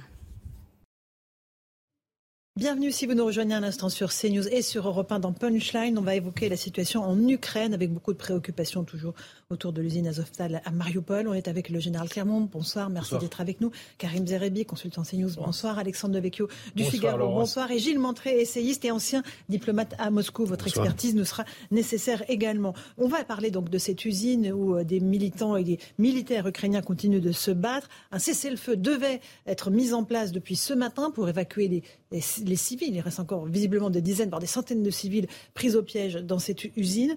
Euh, on fait le point avec Solène Boulan pour voir si ce cessez-le-feu a été respecté. Les déclarations sont contradictoires. Autour de la Syrie d'Azovstal, les couloirs humanitaires doivent ouvrir de 8h à 18h heure de Moscou, et ce jusqu'à samedi. Le Kremlin avait promis une trêve de trois jours à partir d'aujourd'hui, et ce matin encore, les forces russes assuraient que le cessez-le-feu était bel et bien respecté. Mais les bombardements continuent selon ce commandant ukrainien.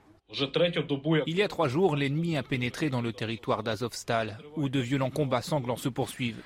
Les défenseurs de la ville se battent seuls depuis 71 jours contre les forces écrasantes de l'ennemi. Les combattants ukrainiens font preuve d'une telle endurance et d'un tel héroïsme que l'Ukraine doit savoir ce que signifie être loyal envers la patrie. Une fois de plus, les Russes n'ont pas respecté leur promesse d'une trêve et n'ont pas permis l'évacuation des civils qui continuent de se protéger des bombardements dans les sous-sols de l'usine. Dernier bastion de résistance ukrainienne situé dans le port stratégique de Mariupol, la Syrie d'Azovstal abrite encore des civils, 200 selon le maire de la ville, et des militaires blessés. Voilà pour le point de la situation euh, dans cette usine. Général Clermont, que recherche l'armée russe en proposant à la fois un cessez-le-feu, ne le respectant pas euh, Est-ce qu'il s'agit vraiment d'une opération humanitaire? Elle veut euh, laisser les civils sortir ou pas? C'est vraiment très difficile de répondre à cette question. Ce qu'on peut constater, c'est que c'est le chaos complet euh, à Mariupol, à, trois jours de la date fatidique du 9 mai, qui fait monter la pression des deux côtés. Mhm. Donc du côté russe, il y a la volonté d'en finir avec, euh, avec, cette, euh, avec cette ville, et du côté ukrainien, en particulier les, bataillons qui sont à l'intérieur de cette usine, c'est de faire en sorte que les Russes ne peuvent pas déclarer une victoire, une victoire totale le 9 mai. Mhm. Donc ça ça, ça complique la situation. Cette dimension politique complique la situation. Euh, Gilles Montré, est-ce que, encore une fois, les combattants ukrainiens veulent résister jusqu'à la dernière limite pour tenir en échec Vladimir Poutine? Bah, comme disait général, c'est extrêmement difficile d'avoir une vue sur ce qui se passe euh, clair de la situation, parce qu'il y a, très peu d'observateurs étrangers euh, qui peuvent euh, départager les déclarations d'un côté des Ukrainiens, de l'autre côté des Russes. C'est clair que les combattants d'Azovstal, enfin du bataillon Azov, ont décidé de faire un symbole hein, à la fois de Mariupol et de leur résistance un, et, presque un sacrifice, hein, mhm. on, peut le dire. Sacrifice qui, n'est pas vain. Hein. Quand on dit que Mariupol est un symbole, euh, c'est que cette résistance qui a duré maintenant jusqu'à plus de 60 jours, elle a permis, elle a permis de, de, de, de, concentrer les forces russes autour de Mariupol, de gagner du temps pour la, pour la contre-offensive ukrainienne, de permettre aux armements euh, européens d'arriver. Donc, euh, donc euh, et par ailleurs, évidemment, de, motiver l'ensemble des, des, des, armées ukrainiennes. Euh, savoir maintenant si les corridors fonctionnent et sont respectés, c'est très, très compliqué. Savoir si le 9 mai, il va se passer quelque chose ou pas. Comme on l'a déjà dit, le 9 mai, c'est une. Il y a un discours de Poutine, ça on le sait. Voilà, il y aura un discours de Poutine, mais il y en a tous les ans. Que dira-t-il hein, à, cette occasion? Bon, mais c'est le 14 juillet russe.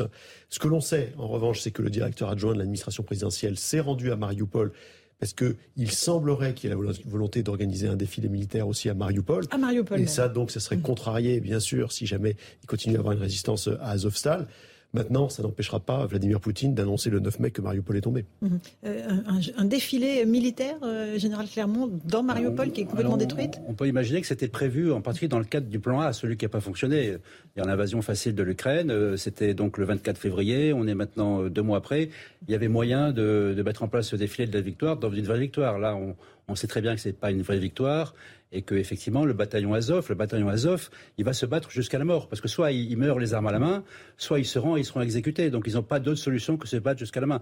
La question, c'est effectivement comment sortir les civils de, cette situation dans laquelle elle risque de souffrir de cette mmh. radicalisation des deux camps. Oui, et ils souffrent depuis de, de longues semaines déjà dans, ces sous-sols. Certains d'entre eux d'ailleurs n'ont pas voulu euh, évacuer alors que l'ONU et certaines associations le leur proposaient. Un tout petit mot, Karim, avant qu'on écoute. que se euh, superpose depuis le début et, c'est difficile pour nous de décrypter ce qui se passe réellement. À la fois la guerre sur le plan militaire, la guerre économique et la guerre de l'information avec la propagande donc de part et d'autre, j'ai envie de dire, parce que la propagande, elle peut être aussi euh, donc, du côté ukrainien. Euh, donc on sait que Zelensky a communiqué très bien depuis le départ, en se mettant en scène, en nous donnant des informations, de, qui a gagné un peu la, bataille de l'opinion euh, d'emblée. Mais aujourd'hui, c'est vrai qu'on ne sait pas dire ce qui se passe réellement dans le respect ou pas de, ces corridors donc, pour sauver des populations.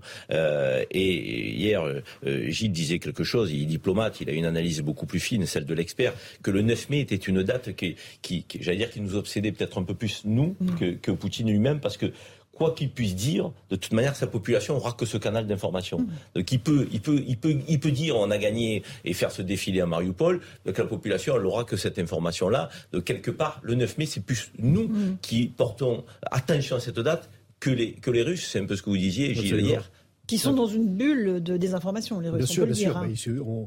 On, a vu récemment hein, euh, le, ce qu'était l'information dans, euh, mm. vous savez, Rochawan, qui montrait euh, le, missile qu'on a envoyé sur la Grande-Bretagne. dans RIA Novosti, il y, a, quotidiennement des éditoriaux qui, qui, racontent comment ce que l'Ukraine va être entièrement asservie à la Russie. Donc, on est dans une, dans une totale, totale désinformation. Notons quand même hein, qu'il y a des médias russes qui résistent Hein, euh, Medusa, qui est un média en ligne, qui avait interviewé Zelensky, qui sont disponibles avec des VPN. Euh, certes, les Russes peuvent avoir accès, mais c'est une mm. toute petite partie de la population. C'est une partie, euh, mm. voilà, éduquée, de, enfin pas éduquée, ils sont tous, mais je veux dire de, de, de classe moyenne, de classe supérieure. Euh, et qui peuvent avoir accès à une partie de l'information. Général Clermont, on, voit à l'image, je le décrypte pour nos auditeurs, euh, les répétitions du défilé du 9 mai avec les avions, les gros porteurs russes, avec toute euh, l'artillerie hein, qui va être mise sur la place rouge. Il y a ça une importance symbolique pour les Russes? Je pense que dans le contexte de cette guerre, ça a une importance très particulière. Il y, a, deux messages principaux qui vont être envoyés. Le premier, c'est que c'est le symbole du patriotisme russe, de la, force de la Russie, de l'unité de la Russie autour de son chef. Donc euh, il faudrait qu'il y ait du monde. Il y aura plusieurs milliers d'hommes. Ça va se passer dans plusieurs villes de Russie. C'est quand même un moment où, euh, Poutine va essayer de motiver la population. Et le deuxième élément, c'est rappeler à tout le monde que la Russie est encore forte Elle a encore des moyens, elle a encore de, faire, de quoi faire défiler des hommes, de mettre des avions en l'air. Donc c'est un exercice, je, dans ce contexte-là, peut-être un peu différent des années précédentes, même si évidemment, pour Poutine, le 9 mai, c'est pas, c'est pas, c'est pas un point, c'est pas là où il va, faut, il faut les annonces tonitruantes. Mais il peut les faire quand même à l'occasion du 9 mai. L'avion Apocalypse, on en a beaucoup parlé. C'est un avion russe. Expliquez-nous en deux mots ce que c'est. Alors c'est vraiment, ça s'inscrit vraiment dans le, dans le concept de la dissuasion nucléaire, qui est un concept euh, un peu particulier, qui consiste à faire en sorte que tous les éléments de la chaîne de dissuasion soient au maximum de leur efficacité. Et donc dans la dissuasion, euh, les deux grandes puissances qui sont les, États-Unis et la Russie ont chacun ce type d'appareil qui permet en cas de frappe en premier de l'adversaire de pouvoir mettre en vol euh, les autorités euh, politiques ou militaires de manière à avoir une, une, frappe de réponse par la suite. Donc ça s'inscrit dans cette euh, logique de dissuasion. Mais je rappelle que c'est le paradoxe, c'est très compliqué à comprendre et à accepter. Tout ça est fait pour ne pas le faire. C'est ça. C'est-à-dire que dans cet avion, il pourrait y avoir tout le gouvernement russe, c'est ça qui décollerait en cas d'alerte nucléaire On va faire de la science-fiction, mais ça va dépendre où la première frappe aurait eu lieu, euh, qui euh, aurait été euh, incapacité, et à ce moment-là, on verra qui monte dans cet avion. Mais par exemple, il faut que les militaires puissent continuer à donner des ordres aux, forces nucléaires si le PC principal est touché. Mhm. Donc c'est en sorte un PC volant de substitution. Et les Russes et les Américains, ça, on n'a pas ça en France. Hein, je rappelle, on n'est pas du tout sur ce portage-là. Euh, on a le PC Jupiter pour le président, et on a quand même un centre de dévolution extrêmement bien protégé qui est à Lyon-en-Verdun, dans lequel l'ensemble des forces se regrouperaient pour continuer la guerre nucléaire. On va faire une toute petite pause. On se retrouve dans un instant. Je vous passerai la parole parce que, évidemment, l'Ukraine, c'est un sujet de grande préoccupation pour les Français. 7 Français sur 10 craignent une extension du conflit conduisant la France à entrer en guerre. C'est un sondage CSA pour euh, CNews. On y revient dans un instant. On aura aussi Robert Ménard en duplex euh, d'Ukraine, euh, dans une ville toute proche de Kiev. A tout de suite. Il est 18h15 sur CNews et sur Europe 1. Le rappel des titres de l'actualité avec Jeanne Cancard.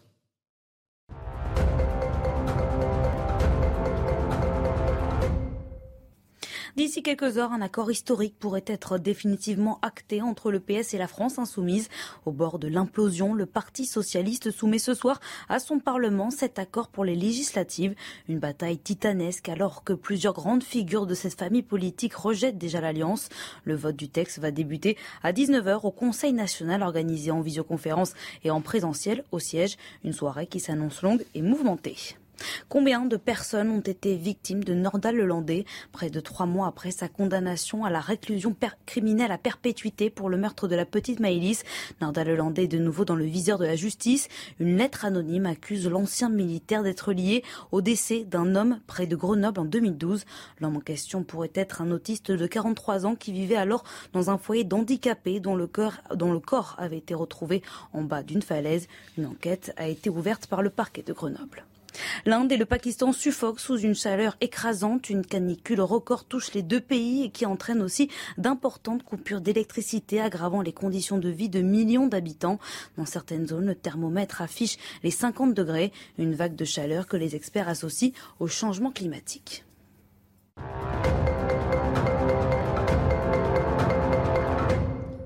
On se retrouve euh, sur le plateau de Punchline sur CNews et sur Europe 1 avec euh, le général Bruno Clermont, avec Gilles Maintré, avec Alexandre Devecchio et Karim Zerebi. Euh, je vous le disais, la guerre en Ukraine préoccupe beaucoup les Français. 7 Français sur 10 craignent une extension du conflit conduisant la France à entrer en guerre.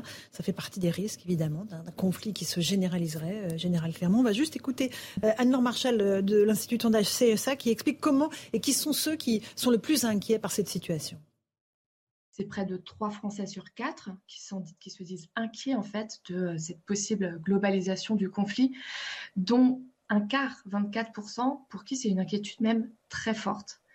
Ça rejoint d'autres études hein, qu'on a pu mener récemment. Je pense notamment au baromètre des préoccupations des Français qu'on mène pour le, journal du dimanche. Et pas plus tard que la semaine dernière, euh, on pouvait voir que euh, la guerre en Ukraine était aujourd'hui la deuxième préoccupation des Français, juste derrière le pouvoir d'achat. Général Clermont, les Français, euh, à la fois sont extrêmement solidaires et le prouvent chaque jour en, donnant en envoyant des, aides et des dons à l'Ukraine. Et en même temps, il y a cette inquiétude d'un conflit généralisé. Il n'est pas totalement exclu, alors on se parle il y, avait un, il y, avait un, sondage, euh, je crois, le, 11 mars, qui, euh, même question, c'était 63%. Donc effectivement, il y a une augmentation de l'inquiétude. Elle est, elle est sans doute liée à deux, deux facteurs. Euh, le, premier, c'est que la guerre est rentrée dans les foyers. On la commente, on monte les images. il, y a, il, y a, beaucoup de tables rondes, on fait partie sur la guerre pour expliquer ce qui se passe. Et la deuxième raison, c'est quand même, on a assisté la semaine dernière, j'en avais déjà parlé, à une radicalisation des positions. Mhm. Hein, radicalisation des positions des Américains, malgré tout, là on peut, c'est leur stratégie, hein, et, qui, a, donné lieu à une, réponse radicalisée euh, des Russes sur tous les thèmes, troisième guerre mondiale, guerre nucléaire.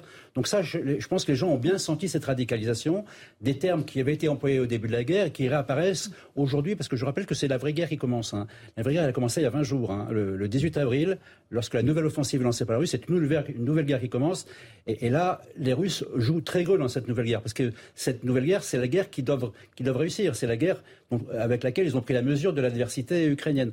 Donc je pense que ce contexte de radicalisation euh, est de nature à inquiéter les Français. Mais le fait qu'elle dure aussi, Monsieur le Général. Karim Zerabi, le fait qu'elle dure, ça inquiète les Français. Mmh, parce on, on, pensait qu'il y avait des sorties possibles de, mmh. par les voies du dialogue. On voit qu'on ne parle plus de dialogue. Il n'y a, plus, beaucoup de, Il y a plus de négociations. C'est ça que je trouve que c'est très, très important le, le déplacement qu'a fait le, la, discussion qu'a eu le, président Macron avec Poutine. il faut absolument, qu'il y ait un dialogue.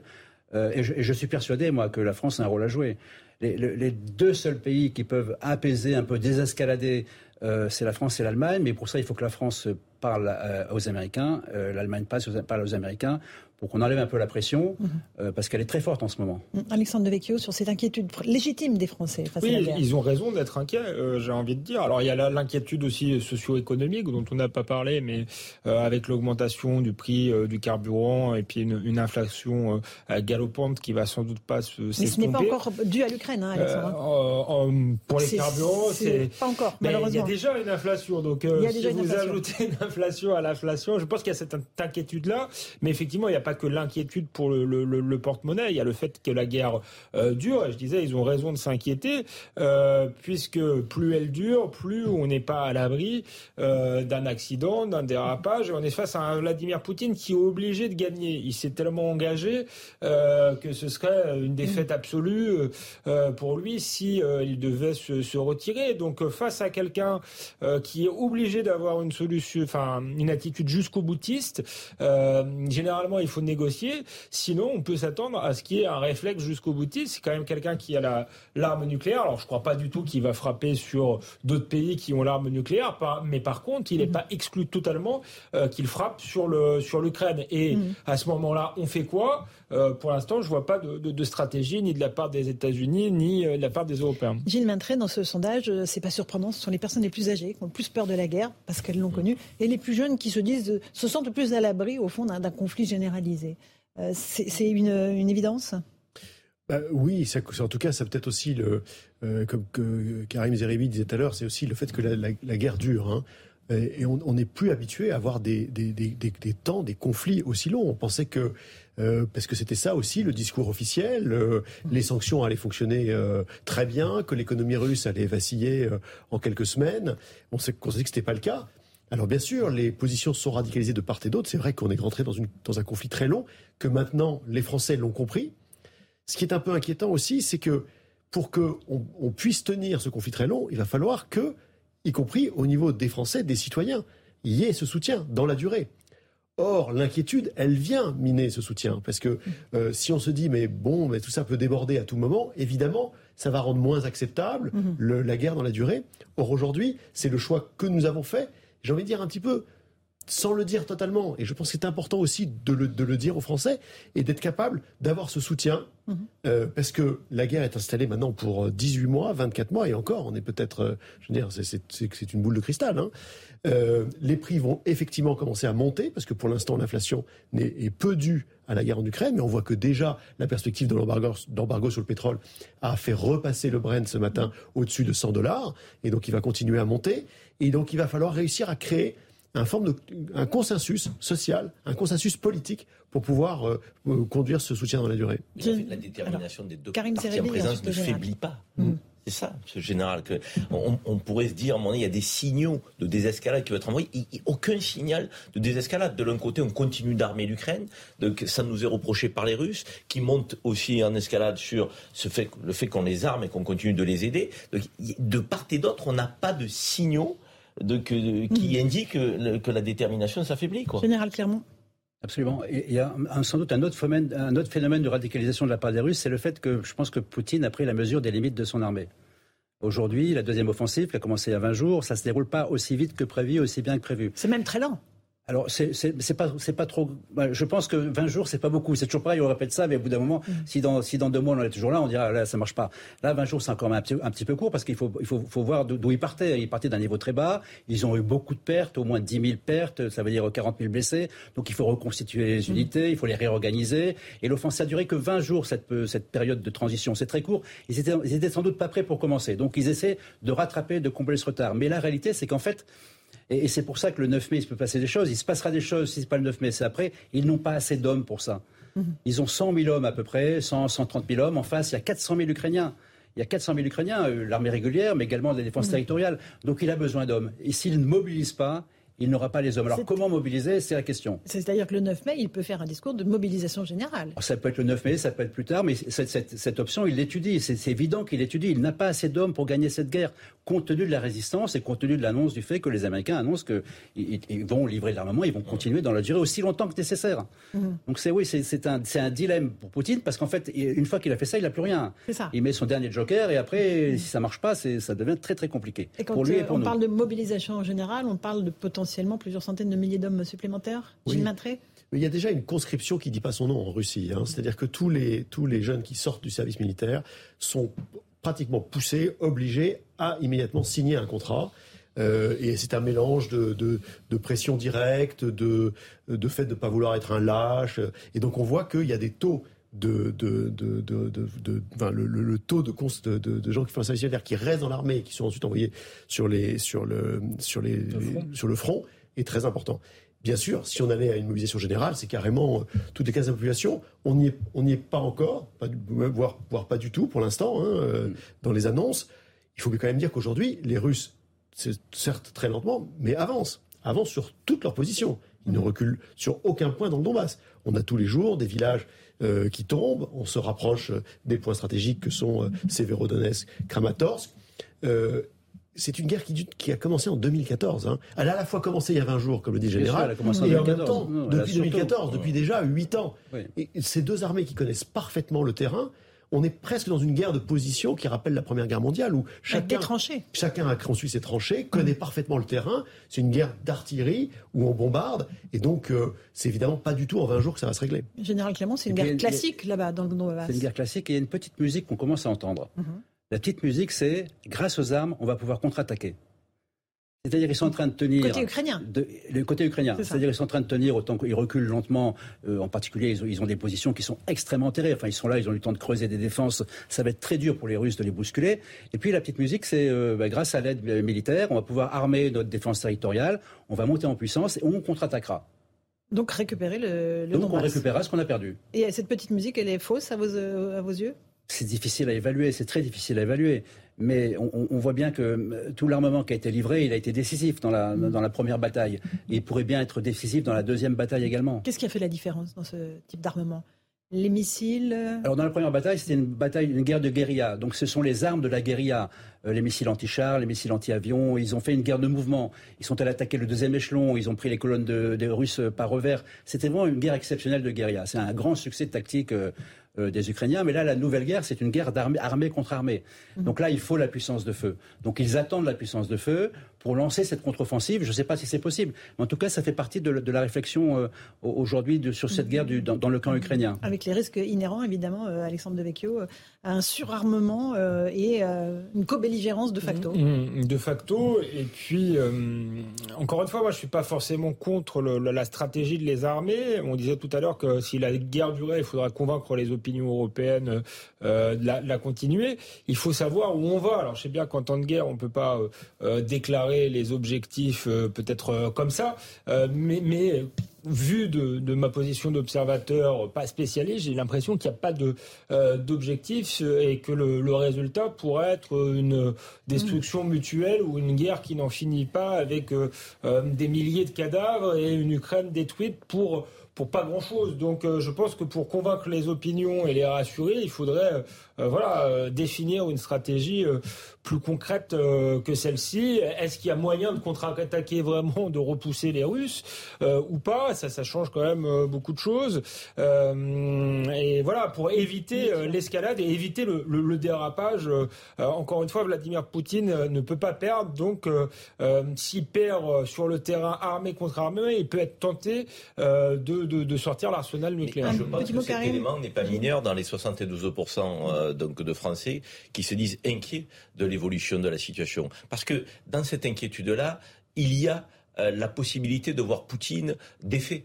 Et un Poutine défait, un Poutine humilié, c'est un Poutine qui est capable de tout. C'est aussi ce que nous nous disons tous. et quelque part, on a envie à la fois euh, de que celui qui est l'agresseur euh, ne remporte pas euh, pour pas donner des idées à, d'autres chefs d'État, mais en même temps on se dit, mais si Poutine subit une défaite, est-ce qu'il n'appuiera pas sur le mauvais bouton? Alors, Et ça, c'est une inquiétude que nous avons. On vient juste d'apprendre que Bruxelles propose de sanctionner l'ancienne gymnaste russe Alina Kabayeva, qui est la compagne supposée et mère des enfants de, Vladimir Poutine. C'est un, elle, fait partie de la nouvelle liste hein, euh, des personnalités qui seront frappées par l'Union européenne, en tout cas au porte-monnaie. Euh, ça, c'est un, cran supérieur que les alliés, pour l'instant, n'avaient pas franchi. Oui, oui, ce sont des mesures symboliques. Ils ont aussi sanctionné le patriarche Kirill et euh, la fille de, Peskov, hein, du porte-parole du Kremlin. bon, donc ça, c'est des mesures qui, symboliques pour montrer que qu'on considère qu'il y a tout un appareil d'État qui doit être sanctionné. Moi, je voudrais revenir sur cette, cette angoisse qui est montée. C'est qu'on a, on a complètement, nous, Européens, avec les Américains, changé notre stratégie. Au début, on disait il faut tout essayer d'avoir un, règlement rapide du conflit, un cessez-le-feu. Vous vous souvenez, c'était le point. Et il y avait eu ces discussions, et les Russes avaient été maximalistes, et avaient contribué à faire échouer les discussions. Puis après, on a dit non, il faut aider les Ukrainiens à reprendre des positions pour rééquilibrer le rapport de force. Et sur cette base-là, faire une discussion. Mais maintenant, on est passé à un troisième temps. Il ne s'agit plus de ça. Il s'agit de faire gagner les Ukrainiens. C'est ça le discours mmh. officiel que Charles Michel est venu porter à Kiev. Et ça, faire gagner les Ukrainiens, les Français ont bien compris que ça, n'allait pas se passer en trois semaines, ni en trois mois, ni en six mois. Et donc on est embarqué dans ce conflit très long euh, parce que et parce, parce qu'on a complètement changé aussi notre stratégie. On continue à parler euh, de l'Ukraine dans un instant, 18h30 sur CNews et sur Europe 1. Le rappel de l'actualité avec Jeanne Cancard.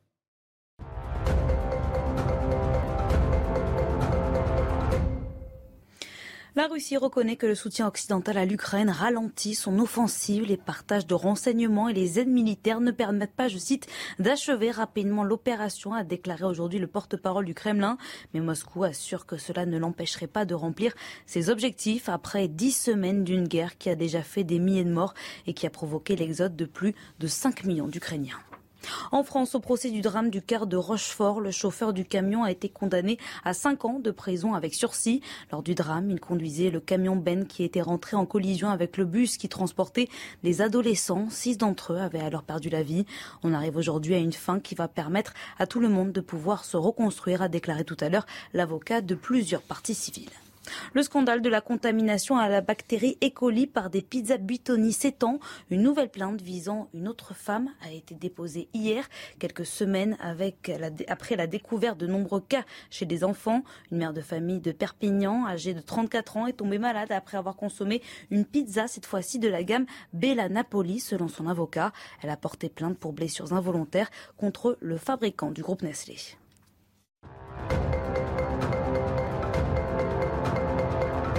18h31 sur CNews et sur Europe 1. On se retrouve dans un instant. On continue à parler de la guerre en Ukraine. L'apport du renseignement américain a-t-il été décisif à certains moments dans cette guerre en Ukraine? A-t-il permis d'éliminer des généraux russes? La réponse dans un instant. À tout de suite.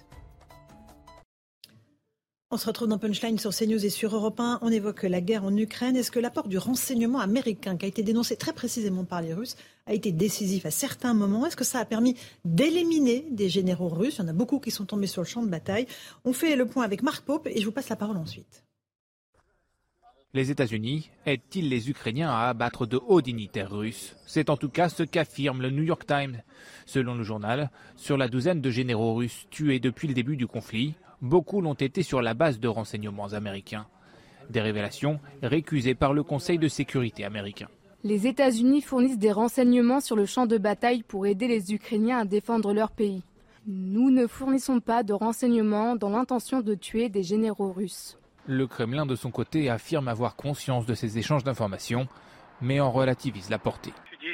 Ces renseignements nous empêchent de terminer rapidement nos opérations, mais en même temps, les Ukrainiens ne sont quand même pas capables d'entraver la réalisation de nos objectifs. Cibler les généraux permet aux Ukrainiens de désorganiser l'armée russe. La précision des renseignements fournis par le Pentagone est donc décisive. Le renseignement que leur fournissent les Américains, c'est essentiellement des images de satellites, mais également des écoutes électroniques. Donc si on est capable de savoir l'ordre de bataille des Russes, la position des unités, la position des unités au combat, la position du deuxième échelon, où sont les dépôts de carburant et les dépôts de munitions, si on est capable d'écouter toutes les conversations, ben, on comprend un avantage considérable sur, euh, euh, dans la guerre. Et c'est ce qui se produit actuellement en Ukraine. Grâce aux renseignements américains, les Ukrainiens ont d'ores et déjà pu repousser l'attaque de Kiev aux premières heures du conflit, couler le croiseur Moskva ou encore cibler les quartiers généraux mobiles de l'armée russe. Euh, Gilles Maintré, sur cet apport du renseignement américain, il est indéniable. Évidemment, il, est, il aide énormément l'armée ukrainienne. Alors, il est indéniable. il fait partie, il est une part très importante en fait de l'aide américaine depuis le début. On parle beaucoup des montants, d'armement, mais c'est la première fois que les États-Unis mm. coopèrent avec un pays en dehors de l'OTAN, avec une telle ouverture et une telle collaboration en matière de renseignement. Euh, on sait qu'à quel point ça avait, juste avant euh, la guerre, aidé les Ukrainiens à se préparer parce qu'ils ont été les premiers à voir ce qui se, ce, qui se tramait. Euh, on sait qu'ils ont, ils ont épargné la vie de Zelensky. On apprend aujourd'hui qu'ils ont ciblé ce qu'on aurait, on aurait pu s'en douter, parce que mm. un tel massacre de généraux russes, ça, ça paraissait très étonnant. Et, et évidemment, ça contribue à l'escalade. Ce qu'on peut noter, c'est que Peskov, justement, le porte-parole du Kremlin, le porte-parole du, du, Kremlin qui était interviewé, désescalade. Désescalade. Sa réaction, c'est de dire ne, rentrant pas du tout dans la belligérance, disant si c'est confirmé, c'est vraiment un acte euh, contre nous d'entrer en guerre, en disant non, non, écoutez, tout ça c'est peu important. Donc euh, on sent que les, les, les, Russes sont fébriles, mais ne, sur, sur cet aspect-là, ne souhaitent pas euh, faire monter la pression. Général Clermont, ça peut désorganiser l'armée, évidemment, au niveau local. comme le disait le général Clermont tout à l'heure, absolument. c'est essentiel dans cette guerre, et c'est un secret de polichinelle. D'ailleurs, les Américains ne s'en cachent pas. Euh, lorsqu'ils ont formé l'armée ukrainienne à partir de 2014, ils leur ont appris les techniques du renseignement américain. Comment utiliser au mieux le renseignement, et, et dans toutes les unités, il y a des terminaux informatiques avec des liaisons satellitaires cryptées où les informations arrivent en temps réel euh, euh, sur les images, euh, les écoutes, les écoutes des communications. Donc c'est décisif dans cette guerre. Ils ont gagné la première guerre probablement grâce aux renseignements américains. Ils ont fait des coups grâce aux renseignements américains. Bien sûr, l'armée ukrainienne n'a pratiquement pas de renseignements. Il y a très peu de pays qui ont un renseignement de qualité. Euh, mais alors, est-ce qu'il va y avoir euh, une escalade? Vous avez dit le ton a changé. Euh, il y a une escalade entre les Américains et les Russes. Et là, pourtant, on voit que Dimitri Peskov, le porte-parole du Kremlin, fait mine de, désamorcer un petit peu le caractère explosif de la situation. Euh, je pense que c'est pour eux c'est un peu désagréable de reconnaître que euh, les, Ukrainiens ont plus de renseignements que les Russes, parce que la qualité du renseignement américain fourni aux, Ukrainiens est très très supérieure à la qualité du renseignement russe fourni aux unités russes. Donc le renseignement doit être considéré comme un, outil de guerre, une arme euh, utilisée par chacun des deux côtés. Mm-hmm. reconnaître le fait qu'il y ait un renseignement américain, j'allais dire, performant, transmis aux Ukrainiens qui leur permet de résister, ça permet aussi aux Russes d'expliquer euh, le fait que leur marche en avant euh, peut-être prennent un peu plus de temps que prévu, mmh. mais marchent en avant quand même. Mmh. Donc ils, ne reviennent pas là-dessus. Mais par contre, effectivement, ils reconnaissent qu'il y a un... Vous savez, moi en tant que citoyen français, je pense que je suis pas le seul chat échaudé craignant l'eau froide. Donc le renseignement américain, au départ, je m'en méfiais beaucoup, euh, parce qu'on a eu quand même, euh, donc il y a pas si longtemps, avec notamment les armes de destruction massive en Irak et autres, donc un renseignement qui s'était appuyé pour aller, aller, faire la guerre, alors qu'il était faux. Il était là depuis le départ. Il faut dire les choses quand même. Donc les Américains, leur renseignement donc, est, fiable. C'est eux qui ont, avaient indiqué l'invasion euh, de, de l'Ukraine. Et ça s'est fait. Des semaines avant l'invasion. Là, j'ai hein. l'impression qu'il y a une rigueur quand même dans le renseignement. Je pense que l'histoire de la, de, la guerre en Irak, c'était pas un problème de rigueur de renseignement américain, c'était un problème de manipulation euh, politique. C'est clairement le pouvoir politique qui a, inventé des preuves en s'appuyant sur le, le, renseignement, mais on peut pas dire qu'ils étaient mal renseignés. Non, parce que c'est intéressant, parce que ça montre que le que les, les Russes ont une logique et demeurent raisonnables malgré la, la, la, la, violence de la guerre et la folie de, euh, de la guerre. C'est cette histoire de co-belligérants. Ils menacent en disant attention, vous êtes co-belligérants, mais vous remarquerez qu'il n'y a aucune ligne rouge euh, qui a été fixée. Euh, et parce qu'ils savent que s'ils fixent une ligne rouge, c'est là qu'il y, a un risque. Donc, euh, donc on voit que mm. euh, ils ne rentreront pas euh, en conflit directement avec nous si toutes les limites ne sont pas franchies. Ils sont bien conscients qu'en fait, on est co-belligérants de fait, mais ils n'ont pas intérêt à, rentrer dans une guerre mondiale. sur la question du renseignement, il y a un point important c'est répondre à la question est-ce que la France a les moyens d'une appréciation de situation autonome avec ses capteurs de renseignement? La réponse est oui. Il est indispensable que le président de la République ait la vision des combats, la vision de la situation, qui ne soit pas celle qui soit donnée. Il peut y avoir de la coopération, il y en a avec les Américains, mais il est important qu'on ait notre propre vision des combats pour prendre notre propre décision. Et, et, je pense qu'on en est capable, mais il y a très peu de pays qui en sont capables. On est capable à partir de nos sources on est capable à partir de sources extérieures dont on va peser euh, la qualité, et donc on est capable de dire au président, voilà, on je pense que c'est un élément important mhm. qui nous permettra d'avoir une stratégie euh, parallèle, euh, intégrée ou un peu différente des autres, et indépendante. Un tout petit mot, Gilles Maintré, de ce que on apprend. Vladimir Poutine a présenté ses excuses à Israël, selon le bureau de M. Bennett, le Premier ministre israélien, à propos des propos de Lavrov, qui avait évoqué à l'époque Hitler, qui avait du sang juif dans les veines. C'est symbolique le fait que Poutine s'excuse auprès euh, d'Israël? Oui, alors il s'excuse. En fait, il désavoue surtout son ministre des Affaires étrangères. Hein, euh, et, Poutine est, est, un habitué de ces désaveux publics. Euh, il avait on se souvient désavouer Narishkin, le chef des renseignements, au, la veille de, déclenchement de l'invasion. Il a encore désavoué son ministre de la Défense mhm. quand il s'agissait, quand, quand, quand, Shoigu, le ministre de la Défense, disait on va envahir Azovstal. Il a dit non, non, non, c'est pas la, en direct, c'est pas ce que je conseille de faire, on va faire autre chose. Donc, c'est pas, voilà, c'est pas lui qui, euh, qui perd la face, euh, Poutine là-dessus. C'est aussi le signe que euh, dire Poutine sent qu'il est de plus en plus isolé sur la scène internationale. Euh, il, avait, il avait un soutien au début d'un certain nombre de pays qui sont de plus en plus mhm. réservés. La Chine, vous avez vu, euh, euh, est de plus en plus mesurée dans ses propos. Le fait d'avoir envoyé un missile à Kiev quand le secrétaire général de l'ONU était présent est évidemment un très mauvais signal pour la communauté internationale, notamment les Africains, les Latino-Américains, qui étaient plutôt en, soutien. Israël avait une position de neutralité depuis le début, était même médiateur. Là, avec, la, avec les propos hallucinants de Lavrov, mhm. Euh, il risquait de, compromettre cette position de, médiateur d'Israël, donc il fallait rattraper. Un dernier mot, Général Clermont. L'analyse de Gilles Maintré n'est pas incompatible avec la, thèse du jeu de rôle, hein, dans lequel on sait très bien comment on va... Euh, parce que désavouer Lavrov, qui est quand même dans son premier cercle, un de ses rares fidèles, c'est prendre, prendre des risques. Il a très peu de, fidèles autour de lui. Oui, bien sûr, mais, mais la même chose peut être dit avec l'interview avec Shoigu ou avec Narishkin. Hein. C'est des gens qui sont parfaitement... Et il fait un jeu de rôle. Quand il dit à Shoigu, on fait pas ça, on fait autre chose, en, direct à la télévision, c'est un jeu de rôle. Évidemment que Shoigu sait qu'il va être désavoué.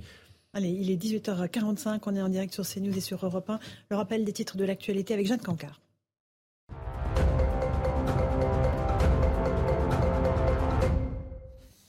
Pour soutenir l'Ukraine, après plus de deux mois de combat, Emmanuel Macron rallonge l'aide financière de la France. Paris met sur la table 300 millions de dollars supplémentaires qui viennent s'ajouter aux 1,7 milliard de dollars déjà engagés pour soutenir le budget de l'État ukrainien. Il est de notre devoir collectif d'apporter une aide immédiate et un soutien économique massif à l'Ukraine, a déclaré tout à l'heure le président français. En France, c'était il y a 30 ans la pire catastrophe du sport français. Le 5 mai 1992, 19 personnes étaient tuées et plus de 2000 blessés dans l'effondrement d'une tribune du stade de Furiani à Bastia avant un choc contre l'OM.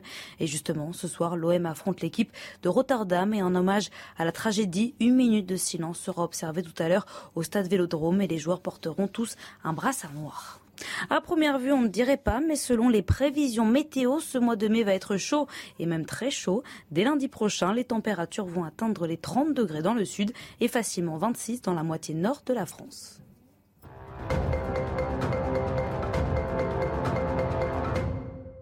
On se retrouve dans Punchline sur CNews et sur Europe 1. Euh, on va évoquer maintenant ce braquage spectaculaire qui a eu lieu en plein cœur de Paris cet après-midi, 14h30, dans une bijouterie Chanel. Plusieurs hommes lourdement armés, dont l'un avec une Kalachnikov, ont fait irruption dans le magasin avant de s'enfuir en deux roues. Sandra Buisson du service police-justice de CNews, un petit point euh, sur ce qui s'est déroulé et sur le butin qu'ils ont emporté. La vidéo filmée par un témoin situé sur le trottoir d'en face montre l'organisation des braqueurs et leur calme. Ils ont garé une moto et un scooter devant la boutique Chanel rue de la Paix. On est à quelques centaines de mètres de la prestigieuse place Vendôme. Et pendant qu'il y en a un qui fait le guet dehors avec une arme longue dans le dos, les trois autres s'emparent du butin à l'intérieur de ce magasin d'horlogerie joaillerie. Un butin estimé à plusieurs millions d'euros. Vêtus de noir et casqués pendant toute la durée des faits, ils ressortent en courant. Ils étaient, selon nos informations, équipés d'armes lourdes, mais ils n'ont pas ouvert le feu et n'ont pas fait euh, de blessés. Ils sont en fuite. L'enquête pour vol à main armée a été confiée à la BRB et au premier DPJ. Ces précisions, Sandra Buisson. On va écouter deux syndicats de policiers qui réagissent à ce braquage très spectaculaire en plein cœur de Paris. Vers 15h15, au niveau de la rue de la Paix, euh, en face du magasin Chanel, nous avons euh, deux, quatre personnes à bord de deux scooters, une moto, enfin deux véhicules motorisés en tout cas, qui se sont stationnés euh, devant Chanel. Les personnes étaient armées et ont pénétré à l'intérieur du magasin Chanel, ont menacé les vendeurs, les agents de sécurité et ont fait ouvrir euh, les vitrines afin de voler euh, les bijoux qui se trouvent à l'intérieur. Je crois que la brigade de répression du banditisme de la DRPJ de la préfecture de police est saisie. Là, on est avec des collègues, ce sont des professionnels de l'enquête je ne vais pas trahir euh, toutes leurs techniques, mais la première chose, bien évidemment, c'est l'étude, de la vidéosurveillance de la ville de Paris.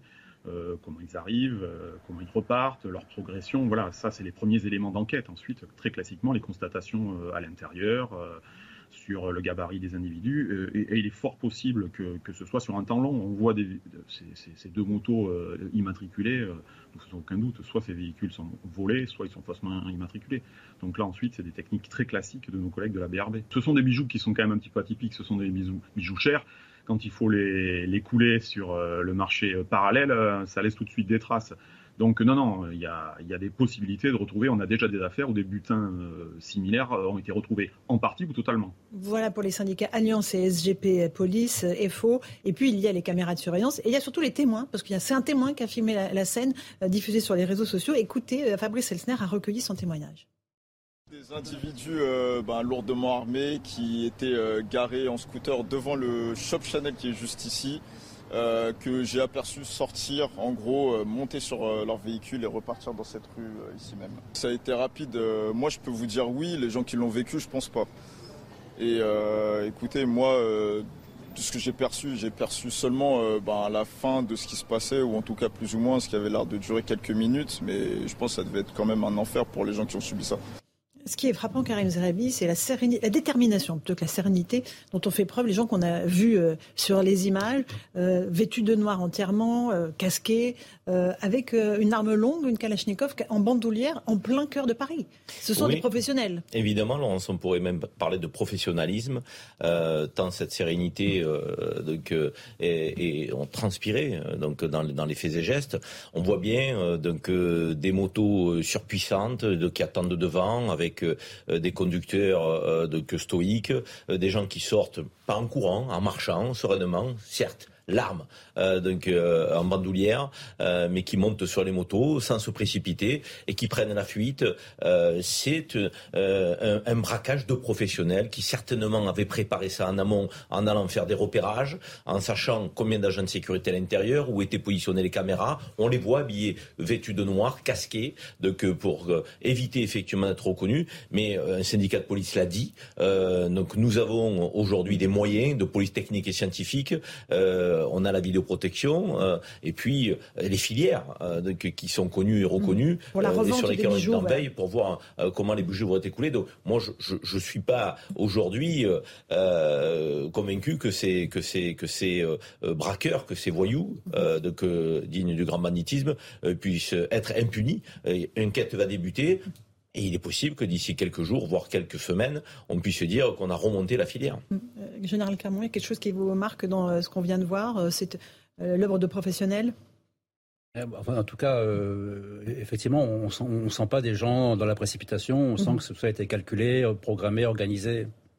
Comme une opération militaire. Bien sûr. Alexandre Devecchio? Oui, on a affaire euh, à du grand banditisme, euh, semble-t-il. Euh, je pense que c'est à, à, décorréler, c'est bien sûr à combattre, mais ça a toujours existé. C'est peut-être à, décorréler de, de l'insécurité quotidienne et de la, de la, violence gratuite que vivent les Français. Je pense que c'est là qu'il y a un ras-le-bol généralisé sur le grand banditisme. Bon, il faut le combattre. On a des bons policiers pour ça. On espère qu'ils vont être arrêtés. les vendeurs, les agents de sécurité vont être traumatisés pour beaucoup. Pour non, non, mais je, je n'excuse pas non, mais, il faut, faut, les combattre. Et autres. On espère qu'ils vont être, euh, qu'ils vont être arrêtés, mais c'est, c'est quelque chose qui a existé, qui existera sans doute de tout temps. qu'elle, avait été braquée en 2016. Hein. Déjà la même boutique Chanel, oui, que juste à côté Chopard avait été braqué en 2015 et qu'en septembre dernier, euh, Bulgarie a été braquée. Donc il y a, euh, voilà, c'est absolument pas excusable. Il y a probablement les, les, forces de police doivent, doivent mm. réfléchir à comment on sécurise mieux ce périmètre, mais effectivement, ce n'est pas la, ce n'est pas la délinquance quotidienne que subissent euh, un certain nombre de Français. Mais la question qu'on peut se poser avec ce genre d'individus, s'ils avaient croisé une voiture de police, en patrouille, mhm. même euh, sans être repéré, avec une, arme en bandoulière. et, je pense qu'on aurait pu avoir un grabuge euh, donc dramatique et, monumental, avec euh, des impacts collatéraux mhm. dramatiques. C'est ça aussi qui interroge et, qui fait peur. C'est que les armes circulent dans notre pays. Elles circulent pour des délinquants de quartier dans les trafics de drogue, on le sait. Elles circulent à l'échelle du grand banditisme. Derrière cette circulation, c'est l'utilisation qu'on en fait.